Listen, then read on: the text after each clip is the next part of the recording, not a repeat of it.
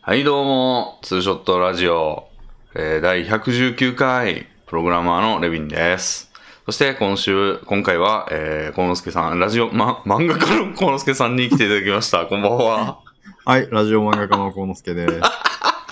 ラジオ漫画家っていう肩書 き、俺が言ったことですけど、なんでしょうね。いいじゃないですか。ラジオ漫画っていう新しいた、新しいジャンル がね、愛音入声れのなみいで、お伝えするんですよ、多分。愛入れないはずやねんけどな、漫画やったら。ベン図書いたら、ま、丸二つでしょ、多分。まあ、ラジオドラマとか言いますからね。でも、ラジオ漫画って、 ババーンとかなんか漫画的な効果音みたいなのが、だけで表現されるんですかね。ちょっと、めちゃくちゃ噛み倒しましたね、今回の冒頭は。 いや、でも119回ということで、もうはい1本で120ですね。救急車じゃないですか、119。ああ。レミさん119番したことありますかありますね、1回だけ。あ、そうなんですかうん。あの、痛風で。 ああ、その時119番したんですね。そうなんですよ。初めてしましたね。へえ。うん痛風で激痛、俺がエビス、金のエビスビールを飲んでる最中に、はいはいなはい。んか、足が、あたたたたたたたらーってなって、 めちゃくちゃ痛くなって、もう、ひ地面に倒れて、あうの、わ這いつくばって、意識ははっきりしてるんですけど、ずっと。ーはいはいで、これはほんまにあかんと思って、119ってやったら、何やったっけな、事件ですか事故ですかとか言ってたっけな。はい。ああ、ああ、なるほど。うん。警察に電話した時も言うんですけど、それ。うんうん。救急車の時も言ってたかな。なんか事件ですか事故ですかじゃなくて、消防ですか救急ですかじゃないですかああ、そ、じゃあ、119はそうなんかな。多分そうですよ。 110番はね、事件ですか事故ですかなんですよ。へえ。俺結構110番してるんで、えー、そうなんで すかこれね、あんま大きな声では言えないというか、あの、なるほど命を狙われるかもしれないんですけど、はい。これあの、近所に、その、あのーなんつうんやろ、せん、なんか、外、ん車から大きな声で販売してるみたいなのあるじゃないですか。ああ、なるほど。あれ、迷惑やなと思って、時々110番してるんですよ、ああ、 俺。やめさせようと思って。まあ、い圧力というか、うん。そういう使い方はできますからね、うん110番は。うん。あれってほんまはダメなはずですからね。うんうんううん。んダメというか、まあ迷惑防止条例みたいな。まあなんか、そ一般的な騒音問題とかも、110番して、ちゃんと警察に介在してもらって解決した方が安全って言いますもんね。うん。でも俺がやってるってバレたらちょっとこう、その業者がちょっとあの怒るかもしれないんで、 あの、あんま大っぴらに言うことじゃないんですけど、まあ、それでね、よく聞くんですけど、へいや救急車どうやったっけなえ。消防ですか、うん救急ですかって聞かれて、ああ。っていうことだと思いますけどね。僕も一回だけあって、うん。あの、北海道で大横転したあの有名な、 はいはいはいはあれでもあれは僕が通報じゃなかったのかななんかでも、うんすごい僕が電話口だったんですよ。結構あのう時パニックだったので、い。当時の情報今日はあんまり正確に思い出せないんですけど、うん。 そうでしょうね。混濁しなてんかる。す、うんそう、なんかでも僕がの電話、あ、そう、僕の電話だけ先に救出できたんですよ。おうおうおう iPhone が。うんうん。だから、うあ、ん小之助くんの電話だから、うん小之助くんかけてみたいな流れになったんですよね。なるほどね。 僕が頭から血を流してる時に。あたほち事件があったのに、 頭にホチキスをバツンバツンってやるという事件が。そう、一番重症なのが僕なのに、なんか僕の携帯だからという理由で、うん僕が電話を通報することにな って、僕運転主じゃないから、どの辺かとか全然わかんないんですよ。なるほど、なるほど。だからなんか、うんえ、どこかとかちょっとよくわかんないんですけど、みたいな感じで、しのろもどろになってた記憶があり ます。 まあ今やからアハハですけど ね。ほんまにね、全員無事でよかったですね、あれは。いやー、あんまりね、だから119というキーワードはそんなに素敵なキーワードではないんですけど、おお互いに。 い そうですね。やレビンさんのその痛風の時は痛風だって感覚はなかったわけですよね。 いやでも絶対そうやなと思って。ああ、なるほど、なるほどう。ん、だって急に足が痛くなるって意味わからんし、あの、そのなあんかうん。痛風に対するそういう知識がなかったら怖くて仕方ないでしょ確かに俺が全く痛風知らなかったら、 に、えーみたいな。うんそうそうそうそうちょっと怖いですよそれは、うんそうですね。原因不明の痛みが突然耐えられないレベルででき出てきたら、うんうん。割と冷静ではいられないと思うので、そこはまあ知識に救われたんじゃないですか。そうですね。あの痛みは周りと人生ベスト3には絶対入ってて、はあ。 1位じゃないかなと思ってるんですけど、いやー、すごい厳しいですね、痛風は。うんただ、その救急車来て、ね、いろいろ説明され、まあ、なんだろう、その、運び込まれた時、はいだはかい。ら下で待っててって言われて、俺。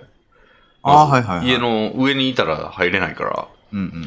下で待っててって言われて、下までもうほぼ張っていったんですけど、うわなんか待ってる時間が結構5分、10分ぐらいあって、まあそれでもだいぶ早いとは思うんですけど、ー。はいはい。その間に、まあちょっとマシになってきて、へえ。なんか受け答えとかも全然できるわみたいなじょぐらいにはなっていたいけど。はい。で、運び込まれてから、その夜やったんで、はい。あのもう今だと救急で行けるところしかなくて、ああ。で、多分、でも、俺が痛風だってはっきり言ってるというか、はいのはい。で、それだともう、あの、なんか根本的なやつはできなくて、あの、痛み止め出されるぐらいだと思いますって言われて、なるほど。じゃあ痛み止めやったら俺んちにあるなと思って、あなんで、じゃあ、すいません、あの、呼んどいてなんなんですけど、大丈夫です、みたい な。こと言ったら、なんか、じゃあ、あの、だ本人の意思で、あの、なんか、利用しなかったっていう、こうんの署名だけ書いてください、みたいな。あ。まあ、それないと問題になりそうですよね。そうそう、俺が断られたみたいなことにな、形になりますからね。取りようによっては。へえ。っていうので、結局そのまま帰って痛み止め飲んで寝ましたね。う。ん。まあ、そうですよね。原因がはっきりしてるんだったらね。うん。で、次の日、あの、いつも行ってる内科に行って、だへからもうえ。完全に痛風でしょ、それ、みたいな。うんうで、ん。尿酸値調べるから、もう血液検査するから、もうすぐ、出たら、あの、あさってぐらいに出るからもう来て、みたいな。うん。で、行ったらもう尿酸値ドーンはい、痛風です、みたいな。 なんか、それはその、うん薬を処方するまでもなく、痛み止め飲んで一晩経ったらもう平気だったんですね。まあ、痛いけどね。痛い。あ、痛いは痛いんですうね。ん、鈍痛みたいなのはずっとあるみたいなへ。えう。ん。でなんかとん、まあ、その、け痛風ってことが分かんないと薬も出せないから、ちょっと痛み止めだけ出してもらって、あのーで、行ったら、まあ、痛風ってな、診断されて、で、豚腹薬っていうなんか、その、急な痛風にちょっと効く薬と、はい。その尿酸値下げ薬が始まったみたいな。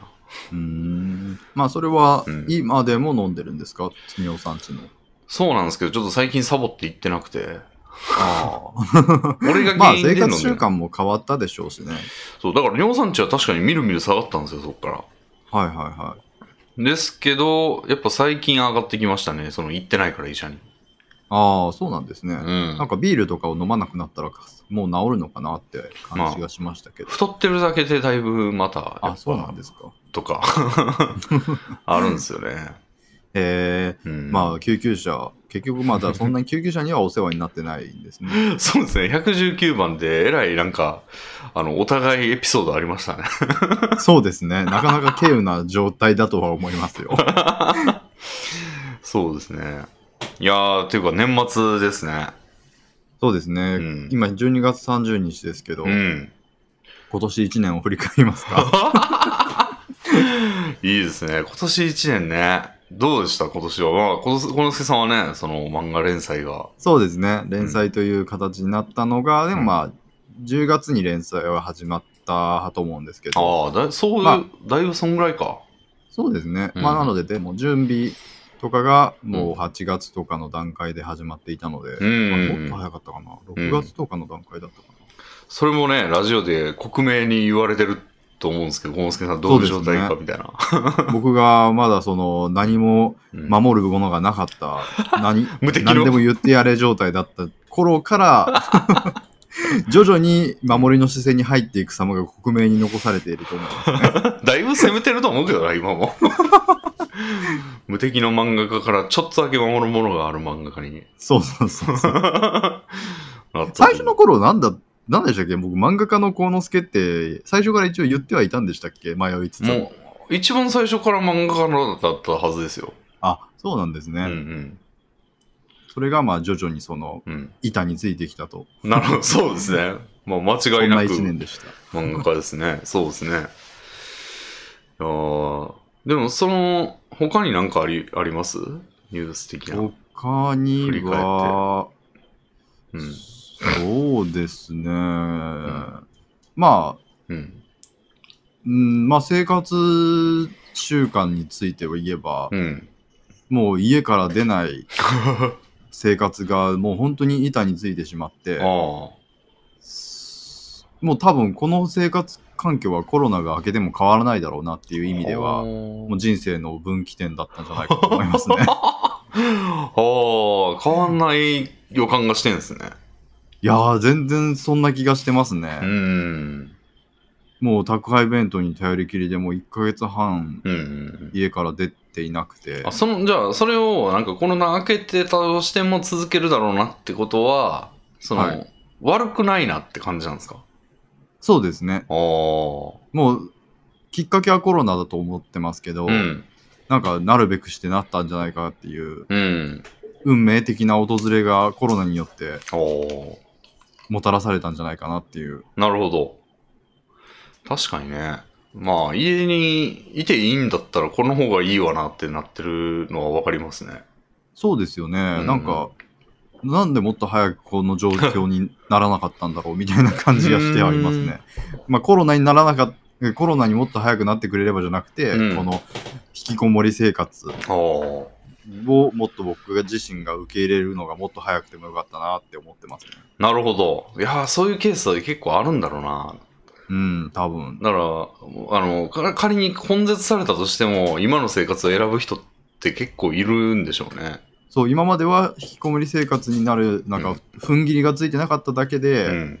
実は自分にはもうベストマッチな生活スタイルだったんだっていうことに、今回をきっかけに気づいた人はめっちゃいるん でしょうね。うんうんうん。なるほど。確かに。うん。私は振り返ると、でも言うてなんもないんだよな。いや、僕も結構その漫画の件以外は絞り出しま したね。なかなかこの年になると、特にレヴィンさんぐらいの年になると、うん1年ってうん。何かが起こるようなな期間じゃないってなってきませんか まあね。まあ、そうですね。まあ、言うてでも、あの、普通の人に比べたら自由業みたいなとこあるじゃないですか、お互い。だかまあはい。らなんか起こりやすいとは思うんですよね。うん、まあそうなん、そんなもんですかうね。ん。まあ確かに突然何かうん。プロダクトがうん。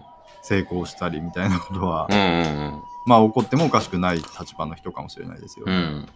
だけど、でも俺は今年の1月から、ちょうどあの、しその出向先が変わって、はい。でそっからずーっと同じとこにいるんで、今。えーだからこの1年で言うと全然もう、なるほど何にも、で、ずーっとリモートなんで、うんうん。マジで何もなかったっすね。ああ。え、でも、うん。まあ、レビンさんの中ではそうでもなかったのかもしれませんが、うん腰痛改善の兆しみたいのが大きいんじゃないですか。改善というか、前、なんかどんどんどんどんマイナスの谷に落ちていこうとしてたのが、ふわーってなったって感じ。うんえでも長年ね、悩んでいて、うん。それが最近の、うんその、せ整骨院うんうん。というきっかけを持って、うん今年改善の兆改善というか、ふわーっとなったっていうのは、ふわって言っても、元とそんな変わらん高さにずーっといるみたいな、 その、そうなんです悪か。化の一途を辿ってたのが、平行線になったみたいな感じですね。なるほど、なるほど。うん。まあ、あとは引っ越ししようという考えになったぐらいですかね。まあ、それは来年の1年でうん。語られるんでしょうね。 まあ、さすがに来年はしてると思うけどな。うん。まあ、そうでしょうね。うん。ここまで動き出してるわけですから。ええなんかめちゃくちゃのっぺりしてますね、今年は。まあ、うん毎年そんなね、うん大変な出来事が起きるような人生は、それはそれで大変でしょうから。あ、あったわ、でも。親父が死んだやつ。あ、あ おかんは去年ですけど、あはいはいはい。今年親父がね、あのーやべえ状態で発見されるっていう事件がありそまうしでたすね、ちょうど1年スパンで、うん。ということだったのそで、う、そうそう。で死んだもね、なんか3月頃らしいんで、ああなんか割と近いんですよね、時期的には。うんうんまあ、発覚したのは最近なんですけど、うんうんから孤独死みたいなやつですよ。うんいやー、うん結構まあ人生の節目としては、うん一般的には大きなものですけ ど、確かに、それが出てこなかったんやばい。レミンさんは疎遠でしたからね。そうなんですよね。うん。そういう感じで、あんまり今年の振り返りと言ってもね。でも普通の人もどうなんですかね一般の皆さんもなんかあるんですかねああ、なるほど。社会的なイベントとして。ああ、まあそうですね。まあ確かにちょっとコロナはもう3年目ぐらいに突入していて、うん、 今更今年をコロナで表すことはないと思いますが、うん。うん。あ、でも、そのじわりと、そのコロナの波の結果、うん半導体不足があすごい、い今がピークな感じというか、徐々にあ、うん厳しくなりつつあるみたいな話は聞きますよね。そうですね。改善の兆しはなさそうなうん。感じで、それあ結れは、構深刻ですよね。まあそうですよねう。ん、給湯器がよく言われてますけど、そうですね。俺も引っ越しを考えてる身としては、無縁ではないというか、だいぶ下手に物処分しちゃダメですよ、本当に。いあ れや、冷蔵庫とかを処分しようとしてるレビンさんは結構危険な気がしますけどあね。あ。いや、俺は僕は半導体に詳しくないんですけど、うん。そういう家電製品とかでいや、めっまちずいもゃのあるんじゃないですか。使われてる気がするんです よね。ですよね。逆風ですよ、ね。今このタイミングで うん。全部じゃあ捨てて新居で新しく入れ替えたれみたいな感じで、うん。捨てた結果全然手に入る目とか立たんわみたいなこといにや、可能性ありますね。 なんで、ちょっと、確かに家電に関してはリサーチしとかんとまずいっすね。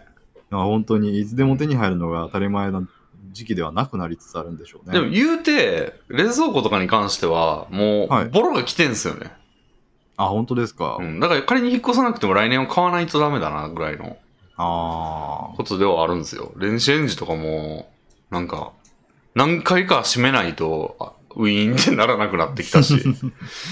うん。10年ものですなんですよ、大体家電が。ーあーなるほど、うんもう家に住み始めたのと同じ時間うん。なんで、買い替えるは買い替えたいから、でもやばいな、確かに。そうですねうん。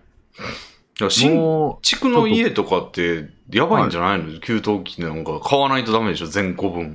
うそうでしょうねやのに不足してたら、新居、新築の値段クソ上がってんじゃない確かにねえ。困るわ。新築はいいのに、俺。ああ、そうですね。まあその、家引っ越しに向けてっていうのは、だいぶまた、あの、前回のラジオから比べると進展がありまして。はいそうですね。あのーなんか年末らへんに、あのーな、なんやろ、一週間ぐらい前かな。たまたまその、そういえば大掃除シーズンやな、やっぱ混んでるんやろな、家事代行サービスとか、と思ってパッと見たら、はえーと、今週の、今木曜日ですけど、はい何曜日や月曜、火曜かな昨日か水曜日かはいそのやす仕事納めの次の日休み入って1日目の、はいなんか10時からがごそっと空いてて、うんうんうんあ、予約できるやんと思って、やらなきゃと思って予約したんですよ。おおだから10時から14時まで4時間掃除を入れて昨日掃除してもらったんですよ。へえでしかも今回に関しては、その、いあの部屋のがぐちゃぐちゃになってんのをきれいにしてだけじゃ、だけというか、じゃなくて、はいもう物捨てるのを、あの、あーめちゃめちゃ手伝ってもらおうと思って、俺も作業したんですよ、一緒に。はいはいはいはいだから、めっちゃ昨日、8時間分人が働いたみたいなことになってんですよね。確かにそうなりますね。うん。で、めっちゃ物捨ててもらって、もう山ほど物出して、へえ、ガラッとなりましたね、割と。いいですね、うん。引っ越しに向けてさらなる進展が。そうですね。もう、だいぶ物減りましたよ、ほんま。おお、うん。もうじゃあ、まあ今まだ使わないといけないものと、うん、引っ越し先まで持っていくものとが残ってるぐらいまで行きました。もう一押しっすね。なるほやどっ。ぱ10年住んでるだけやって、なんかクローゼットの中とか魔境とかしてて。うん、なんか超巨大な段ボール一箱分ぐらいになんかいろいろもう、なんつうんですか、もう線が、その、一本引っ張ったらなんか、くす玉ぐらいの大きさの塊が 出てきて、もう不可分になってるんですよ、線が。あ山ほど小躍りがあって、だからもうそれを、あーって引っ張って、で、なんかそれでもまだなんか中に繋がってたりとかするんですけど、あ、へえ。その繋がっってるやつを全部ハサミで切って、うわうわ うわ。もう、その塊ごとドーンって、あの、燃えないゴミ に、やるとかやったら、なんか中身全然いらねえもんばっかだなってなって。まあそういうもんですよね。うん。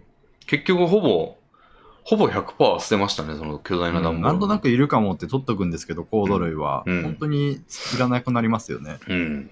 まあでも多分いるのも入ってたんですけどね。あ のまあでもどうでもいいかなと思って、その、ほぼ開けてなかったんで、はい。開けてなくて済むもんだったらもういいかって。えー、多分64のコードとか入ってたんですよね。なるほど。俺64の本体持ってんですよ、実は。ああ、へえ。はい任天堂64。はいはいで。もそのアダプターとかはもう捨てちゃいましたね、多分。ああ、じゃあもう64も捨てないと。そう、本体だけあるんですよ、64。コントローラーも捨てちゃいましたから、もう。だから意味ないかな。売れるかなと思ったけど、いや、無理でしょう。無本理か体のみの64は。うん、まあ捨てますかね。うん。なんか一応あの、うちの区だとね、30センチが基準になってて、あの、何がですかえっと、30センチを超えると粗大ゴミになるみたいな。ああ、なるほど、なるほど。で、ゲーム機も30センチ以内だったらなんか、不燃ゴミになるみたいなんですよ。うんうんで、64をこう、メジャーで測ってみたら30センチ以内だったんで、うん。うんうん、多分これ不燃ゴミでいけんな、みたいな。いや、もうそれでいいと思いますよ。うんうん。下手になんか、そんな、う、こまごまとうろううろうとしなくても。うんうん。なんでもう、そういうのも、心を鬼にして捨てていくかって感じですね。いやー、いいですね。うんうん。引っ越しは僕も 楽しいイベントの一つなので、そうです人の引ね。っ越し話を聞いているだけでもちょっと嬉しくなりますね。 うん。だから多分あともう4時間ぐらい頼んで一緒に作業したらまあもうほんまにレディー状態になるかなっていう。いいな ぁ。いやー、僕も疑似引っ越しをしようかなってちょっとだけ思ってるんですえ、よ。疑似 何あの、これ引っ越しをしたことがある人だったらあるあるだと思うんですけど、は引っ越しのために部屋を空っぽにすると、い。うんまたここに住みたいなって思うんですよ。へえ。もうここに、あ、なんかゼロになったら、しんうん新しく来たみたいっていう気持ちになって、なるほど。ここからまた一から物を揃えてうん住み始める、前と全く違った部屋作りをしてうん。住むのは、へーなんか引っ越しと同じじゃないかみたいななるほ感覚になることってあるんですよ。ど。なるほどね。だからもう僕今は持ってる家具を全部捨てておう、おうおうおう今日ここに引っ越してきたっていうロールプレイをして、なるほど。一から家具を集め直すっていうのはありかなってちょっと思ってます。はあ。まあ、俺んちの場合はね、タバコで巻きっきになってるんで、そういうものは難しいですようね。ん、その感覚にはなれないけど、まあ、わからんでもないな、それは確かに。 うんやっぱり綺麗になってくると、なんかこの部屋やっぱり悪くないなみたいな気持ちにはななるんですうよ。ん、まあ、もともと自分が気に入って選んでるわけですから。うん、そうそうそう。なるほど。だから俺も、その、引っ越すときはタバコは、あの、電子タバコに変えるっていうのは必要になりますね。うん。レビンさん、ベランダでタバコ吸うみたいな習慣は無理なんですかあの、この家引っ越してきた時はその決意があったんですよ、 俺。だから、ベランダに、あの、なんつうんですか、ちょっとしたこう、キャンプで使うような椅子1個置いて、あ1脚置いて、で、あの、漫才師のマイクみてえなスタンド型灰ーはい皿はいはいはい。置いてってやってたんですよ、俺も。ああ、そこまでやったのに。で、2日ぐらいはそこで吸ってたんですよ。はい。 3日目ぐらいからもう、ここでええがな、スパーまあ、そうですよね。一回崩してしまったら、もう二度とまたベランダでとはならないですからね。うん、そうですか。そう。いや、まさしく今、レビンさんがやったような、ん言ったようなことをしたらできるんじゃないのって言おうとしたんですよ。うん、うん。外に椅子を置いて、みたいな。やってたんですけど、もう家の中っすね。うんで当時はまあ電子。子タバコもちょっとはいはい。出てきてなかったんで10年前なんではい。今やったら電子タバコで室内は電子タバコ外は紙タバコとかうーん。でい使い分ければいけると思うんですよねうんやー、新しい家ではね、その、うん取り返しのつかないうん壁の黄ばみとか、そういうものが起きないといいですね。そうですねうんなんで引っ越しはしたいけどちょっとその半導体不足が結構効いてきそうだな本当にまあ、わかんないですけどね。うん家電の値段とかも上がってんのかなそうなんですかね。その辺はやっぱり専門的な分野ですから。今あれみたいですよあの冷凍庫が大きいとかあの、はいはい、はやい。つとか、冷凍庫単体とかが結構売れてるみたいですよ。そうでしょうね。僕も買いたいとすら思っていたぐらいで。うん。だから品薄になってるんじゃないかという 逆風がどんどん吹いてるんですけど。うんいや、でも今は時期が悪いみたいなことを言ってたら一生手を出せませんからね、何事にも。まあグラボなんかね、もうん。う永遠に時期悪いですからね、これから。 コイン掘りまくりですから。確かに。うん。だからグラボは、あの、その時期が悪い、時期が悪いってよく言われてたりすしたのが一番いい時期だったっていうのに変わってま確かすにから。そうですね。うん。まあ、あの時期はだって、どんどんどんどんその世代が後退していって、うん。一世代前のものがもう4分の1ぐらいの価格でいつでも買えるぜみたいな状態だったけど、うん。今もうなんか新しいものが出るみたいなのも、うん本当性能のアップが期待できないですし、うん。そもそも古いものの値下がりが起きないし、そ。みたいうもうむしろ上がってますからね、古いのでなも。ですよね。うん。いやー、懐かしいですね、あの時期が。次々に新機種がもう性能が今度は何倍だみたいなこと言ってた時期が。ほんまですよ。うん。なんでね。まあちょっと逆は吹いてるけど、まあやりたい時がやり時ということで。そうですね、引っ越し頑張ってください。そう、年始、まあ1月中ぐらいにはこう不動産屋用の門を叩きたおーい。叩きたい ですね。いいで すね。いや、一番楽しい瞬間ですよ、本当に。もうもう用もなく不動産屋に行こうかなって思思っちゃいますね。いいえ、ぶいい物件ないっすかみたいな。なんかそう、本当に単に物件のけんけんあの閲覧にだけ見行きたいみたいな。おー。不動産屋の前通りかかると、不動産のチラシがバーって貼ってあるじゃないでうんすうか。ん意味もなく眺めますね、やっぱうん。り。おー。あ、この間取りいいな、みたいな。相当な引っ越し好きっすね、それは。いや、本当に。うーん。なるほど、なるほど。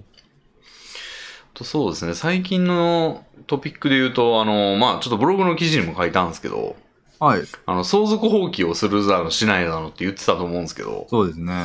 あれがね、終わりました。おうー、んやっと。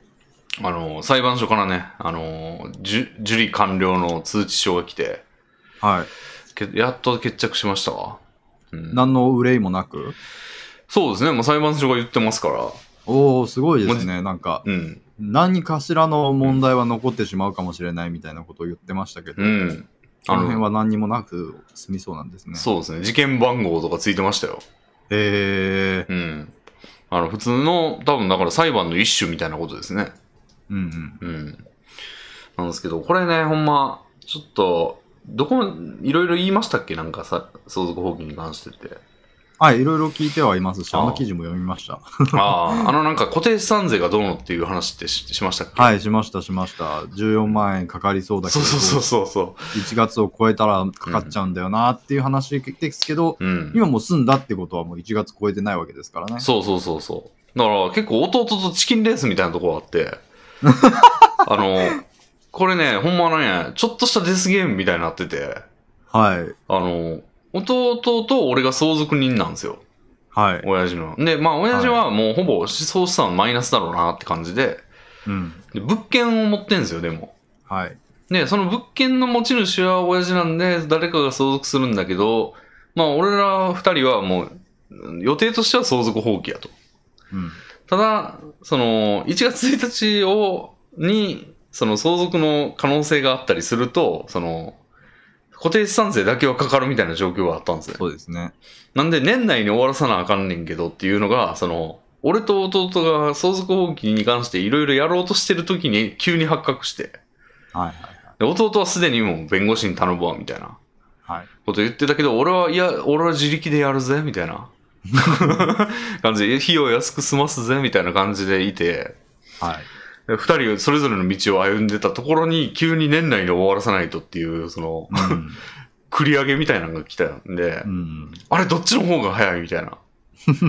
で、俺だけぬ、あの、年内に終わったら、その、もう片方の方が、だけにかかってくるんで、値段が。確かにそうなりますね。うん。っていうようなことがありまして、で、俺は選択を誤ったかって感じだったんですいけど。やーちょっと気まずいですよね。それでレヴィンさんの方に、うん。その固定資産税が乗っかかってきたときに、うん。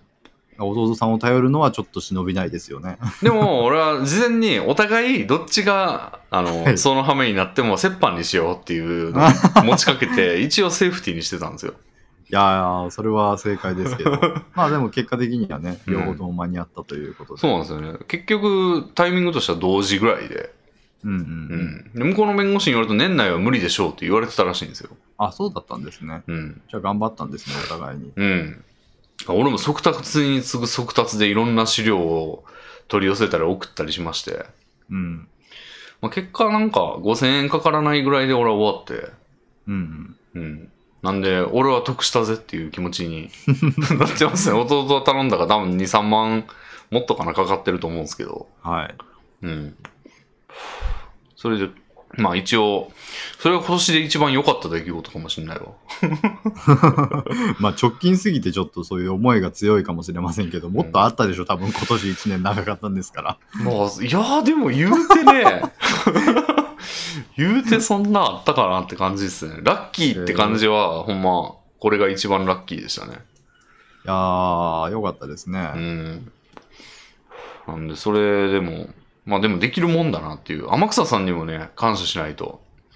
あの、天草さんに最初に相談して、はいはなんか全然余裕らしいっすよって知り合いの裁判員みたいなやつに聞いてくれたらしいので、い。うん。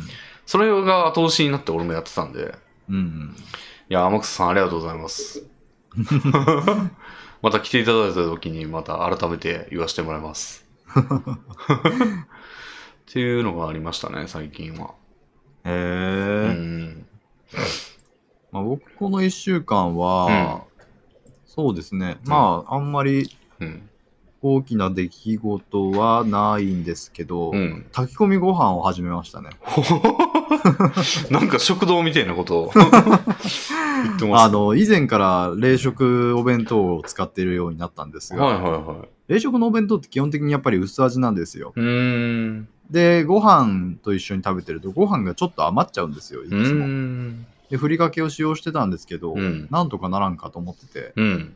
それで炊き込みご飯がいいんじゃないかと思ったら、なるほど。非常にちょうどいい感じになったので、なるほど、なるほど。何今はだから、何炊き込みご飯ですかあの、なんかアマゾンでバラエティパックみたいなものを買っああ、て、ああ、ああ20種類ぐらいうん。の様々なアサリだの、山菜だの、はあ。いろんな炊き込みご飯が楽しめる状態になりましたね。それはどういう形状なんですかなんか、粉とかですかいや、なんか、うんえっ、と、サンゴに、うん。ご飯サンゴ炊くときにうん入れる液体ああ、液体。がパック、なんかレトルトご飯、レトルトカレーぐらいの大きさのパパウチになっててう、ーん。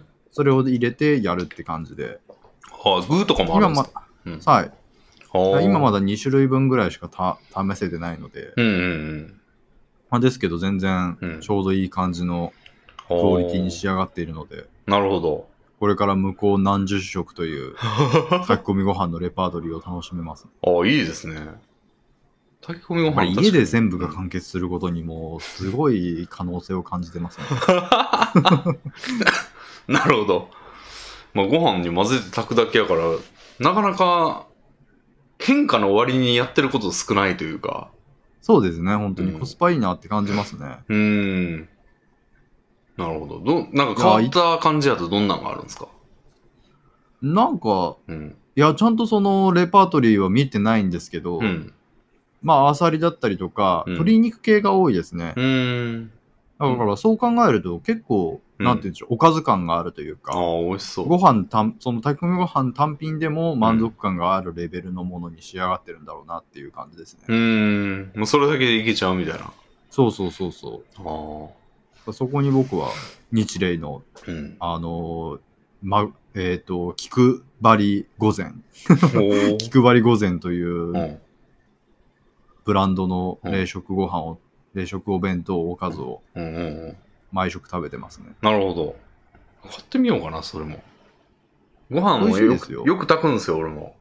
ああ、いいですね。うん。いや、僕、一時期 UberEats でた、に頼りきりだったのでう、ん。 UberEats って基本的にご飯も一緒なんですよね。うん、うん、そうですね。だからなんか、しばらくご飯を炊いてなくて、うーん。もう炊飯器全然出番ねえなみたいな時期が長かったんですよ。うんうんなのでちょっと最近炊飯器の出番も復活してきて、ちょうどいい塩梅ですね。なんか Uber Eats でご飯と一緒に届くの無駄感ありません まあ、そうですね。ご飯なんて一応うちでも炊けるのにう、ん、 うん。それ結構な出費だろだろうなって思いながらも、うん。レパートリーは基本的にご飯込みなのばっかりなので、うんうんうん。あそういう感じでもちょすごい最適化されつつある感じがします。俺、あの、ホットクックでなんかおかず作った時はぜ、大体ご飯で食ってるんで、はいはいはい。まあ、まあ、その場合はちょっと薄味やからご飯がいっぱいいるみたいなことにはなってはないけど、うん。まあ、炊き込みになったらより嬉しいな、みたいな。まあそうですね、うん栄養面でその、うどうなるかは分かんないですけど うんうんうん。ご飯よりもカロリーは上がるでしょうから、うんそうですね。まあ、楽し美味しいみですよとしてはね、もう野菜用と、そのおかずの野菜を取りたいだけなんで、ご飯はまあどうなってもいいんですよ。 でもそれでご飯が牛丼とかになったらまずいわけじゃないですか。ああ、まあいいんじゃないでも野菜が取れれ ば。野菜さえ取れれば。そううんなるほど、そまあそういう考え方もありですね。うん。肉じゃがとかの時に、まあ結構、まあでもそうだね、和風のやつにしたらかぶっちゃうし、洋風にしたらおかしくなるから、意外と白ご飯の方がいいのか、俺の場合は。まあちょっとそうですね、なんかちぐはぐになったりする可能性がありますから、うん。結構そののレパートリーと見比べてやっていく必要はあるかもしれないですね。確かに。もう俺レパートリーが少ないから、俺、ポトフか、肉じゃがか、あともう一個何やっけ、麻婆豆腐、麻婆豆ナスか。麻婆ナスぐらいしかないから。あ、あすとごいカレーですね。綺麗に和洋中です ね。だから、その炊き込みのバラエティパックみたいなの買っても、集中的にしか使わないようになっちゃうかもね。あるやつしか。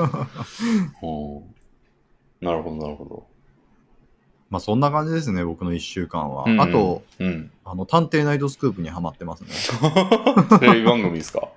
そうですねう。ーん。アマゾンプライムでずっと見れるのであ、あ。なんか、大阪チャンネルセレクトっていうアマプラの中にあるう、ん。その、いさらなる有料サービスがあって、うーん。それでナイトスプク、ナイトスクープが見れる幅が広がるので、うーん。あそこに登録してまでほ見ーてます。あれなんか今、確か松本人志に変わってるんですよね。でも、その時代のじゃなくてってことですか、見てるのは。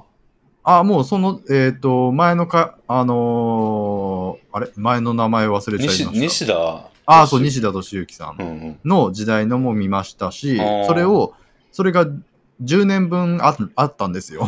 そうでしょうね。うん に2010年から2008年ぐらいか。うんうん。 2008年ぐらいまで西田敏行さんのうん回が、うんまあ、飛ば飛ばしば飛ばしばしなんですけどね、うんうんアマプラにあるのは。うん。があって、で、2019年以降、松本人志になってからのは、うん。ちょっと別の有料コースなんですよ。うん。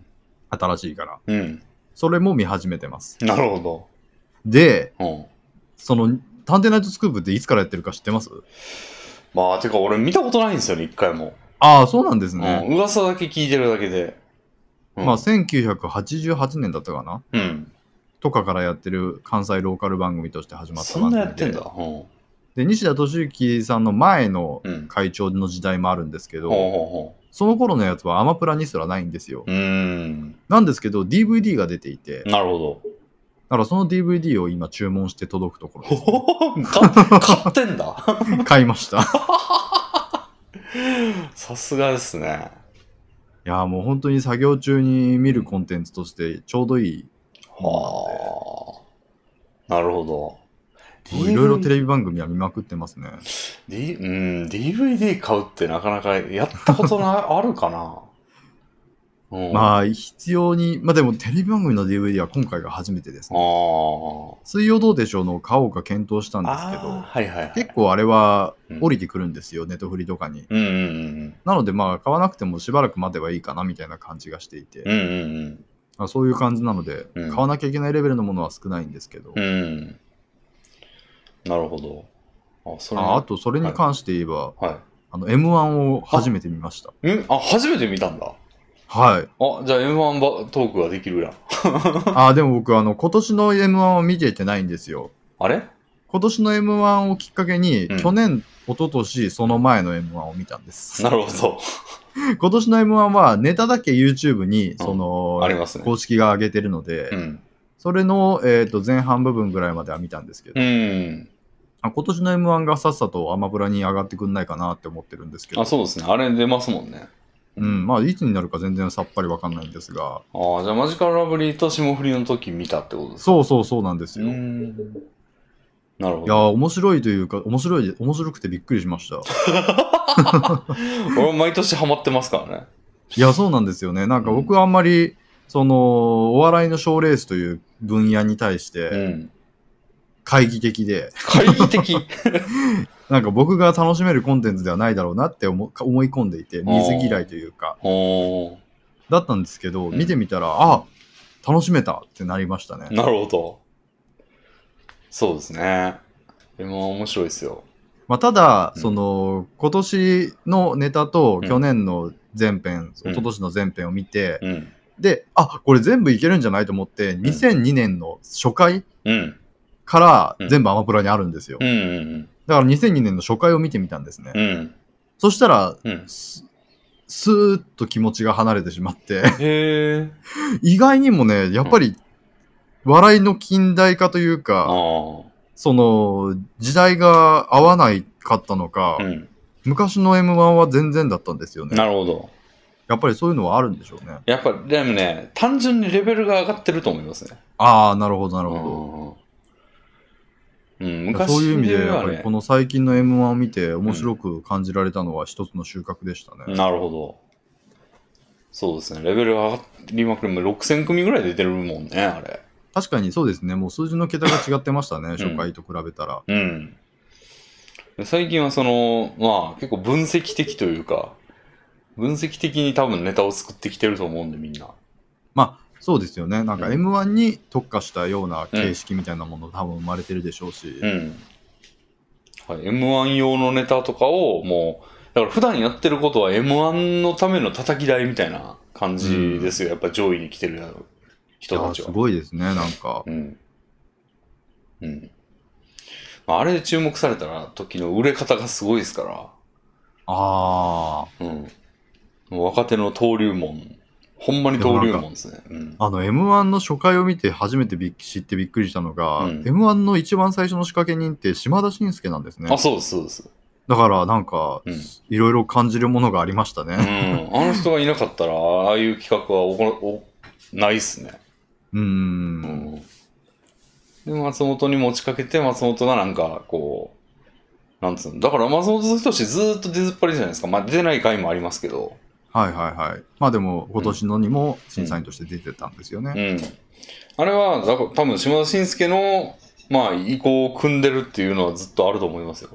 ああ、なるほどう。ん、若手に、あれはもともと島田紳介が若手にもう諦めさせるために作った企画って言われてるんですよ。何ですか、それは。つまり、あのーもう10年とか15年とかずーっとやってても売れへんやつがバイトしながらいい年してずっとお笑いの道にいるっていうのをもうこれであかんかったらすっぱり諦めろっていう意味でなるほど。もう最初は10年制限やったんですよ。そうですね。うん。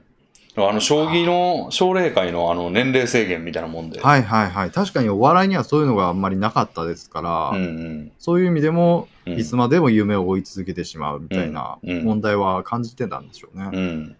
あそういう意味でっていうことだったんですけど、ずっと売れないままバイト生活してて、人生がそれにほぼ占められてるやつって、あの、あかんやろみたいなうん。感じなんでしょうね。うんうんうまあ、んそれは実際そうなんやけど、今年優勝した錦鯉は50歳とかでずっとバイト生活や から、それでいけちゃったみたいな。はいはいはいことなんで、なんか、島田紳介の意図は、なんかこう、違う感じになってきてるんですよね、今。まあいろんな業界が高齢化してますからね。うん。そもそもその10年制限が15年にどこかでなったっていうのも、そういう部分が影響してると思いますしあれは、なんか、一回中止されて、漫画。あなそうだったんですか。で、5年間なかったんですよ。はで、その間、出れなかったやつがかわいそうだかあ、ら、確かに。 10年じゃなくて15年になって、それがずーっと続いてるって感じですね。まあ、なるほど、なるほど、うんその理由は納得いきますね。うん。だけど、島田紳介の意図からはまた遠ざかるっていう。確かに。いや、でもそれはちょっと分かります。そその15年になったのも分かります。だって、うん。いや、これは、これこそが良くないのかもしれませんけど、うん今もうテレビでの中堅芸人クラスの人々ってすごい年齢いってるじゃないですうか。ん。なんかその現状、どっちが原因なのかわかんないですけどね。うん。その現状と照らして考えると、うん M1 に出場していいの10年以内ってなっちゃうと、だいぶ花がなくなりますよね、多う分。ん。うん、諦めた方がいいぞっていうことは、でもそれはほんまにそうだとは思うんですけどね。まあ、まあ、そうですそう、ね。錦鯉とかは報われたけど、あれはほんま表、なんか、レアケースですから。いや、でも、ああいう報われ方する人が出てしまうと、逆にやっぱうんりどんどん夢見る層はそう。火がついてしまいますよね。そうなんですよね。だから、功罪みたいな感じで言われてるのを見たことありますけどね、その、 まあ、でも、結局は自己責任ですからね。まあ、夢を追う人間の幸せは尊重してあげないと。まあね、最近はそのプロ将棋界でも、その、あの、奨励会員がその年齢制限24歳とかなんですよ。うんうん24歳とかで、なんか買ってたら、まあつちょ、もうちょっと延長みたいな感じで。なんだけど、今はその、それで強制大会になった人がそれでもずーっとやってて、で、あの、アマチュアが出れるプロの公式戦みたいなのがあって、うん。はい。それで5割以上、何回以上やってな、5割以上勝つと編入試験が受けれるみたいなのが生まれたんですよ。ああ。それを通って、あの、あの、奨励会大会になったけど、プロになった人って2、3人いますから。なんかその辺の年齢制限ってやっぱ時代に合わせて変えていくべきだと思うんですよね。うーん。その M1 が5年追加されたのもすごく妥当だと思っていて、うん。だってもうなんか人人生設計が5年ぐらい後ずれしてる感じありません社会的に、うん。ままずだって大学卒業するのが当たり前になってくると、あ、うん。高校卒業で大人になりましたから大学卒業で大人になりましたになるだけで4年ずれるわけですようん。しかも結婚年齢も引き上がりましたし、うん。出産適齢期とか結婚適齢期ももう昔はねうん24歳で結婚できなければ生き遅れだみたいな時代もありましたし、うん。そういう考えるとなんか将棋が24歳制限を昔からずっとやってるんだとしたら、うん。どんどん社会からうん。感覚がずれていきますよね。 いやー、でもどうなんですかね。あんま、まあ、新卒、新卒主義みたいなのも薄らいできてるから、まあ、確かにいいんかもしんないですけど、人間自体のスペックは変わってないはずなんですよ。でもいやー社会に影響を受けますよ人間のスペックは。うーん。だってね、15歳で元服だみたいなこと言ってた時代の大人の感覚と、うん。 22歳で新卒の今の大人の感覚は絶対違うじゃないですか。うん。その一人前になるぞっていう心意気の部分で。だかうん。らその感覚の違いこそがやっぱりうん。もうスペックが変わってると言ってしまっていいんじゃないですか。いやー、どうなんですかね。定年も引き上がりましたしね。まあね。定年の引き上げとだから合 わせて、いやでもなんか割合的に。人々の意識はそうなってってるけど、肉体はあんま変わってないと思うんですよ。いや、それは本当にそうなんですよね。だから、なんか意識とそのズレで、その晩婚化で、こう、ちょっと特殊、特殊出生率っていうんですかね、そのまあ、でも医療レベルは上がってますからね、その分。まあ、医療でカバーできるほどのところなんかなっていうのをただなんかこれ、ツイッターとかで見て、あ、面白いなって思った考え方があって、うん。あのー女の子がうん。女子高生の時に、うん女子高生とか女子大生しょ序盤の頃とかに、うん。もうオールしても平気だ。もういつまででも遊んでいられる。うん。みたいな感じの素晴らすごい体力を誇っていたんだけど、うん。で、今出産29歳でして、うん。子供の夜夜泣きに付き合えない。うん。もう、じその家事、育児を両立させる体力が全然ない。あの時の、うんあの10代後半のあの体力はこのためにあったのかみたいな。あ、人間はもう10代後半で出産しても厳しい夜泣きをつに付き合い、 うん。子供の体力に全力で立ち向かえるための力をあの時に発揮してたんだなっていう う。ん。うん。だからもう人間のす体とその社会のズレ、うん。そうですよ。ありますよね、絶対。 ありますよ。だからな、いびつやと思ってますよ、俺は 今。うんいや、でもどんどんいびつになっていきますからね、それはもう。まあ、そのいびつを善人していいのかっていう。だってだ、その、だから、その女子高生時代は、だって今結婚が法律で禁じられてるわけですから、出産なんて持ってんのほかですかうん。 ら、もう仕方ないですよね。まあ、そうですね。うん。なるほど。まあそう、テレビ番組で思い出したんですけど、あれ見ましたよ。あの、逃げ恥。ああ、コノスケさんと一応約束という、まあ俺が勝手に、そうですね勝手に出させた約束ですけ ど、なんか俺に課題をくれみたいな感じでは言い始めましたね。い。いかがでしたかまああの、俺一応見た作品、その、ウォッチパーティーで見たんですね。はい。で、ウォッチパーティーで見たやつは全部一応、まあ、やっとくかってことで点数で並べることにしてるんですけど、はい。まあ、点数はですね、あの、11点です ね。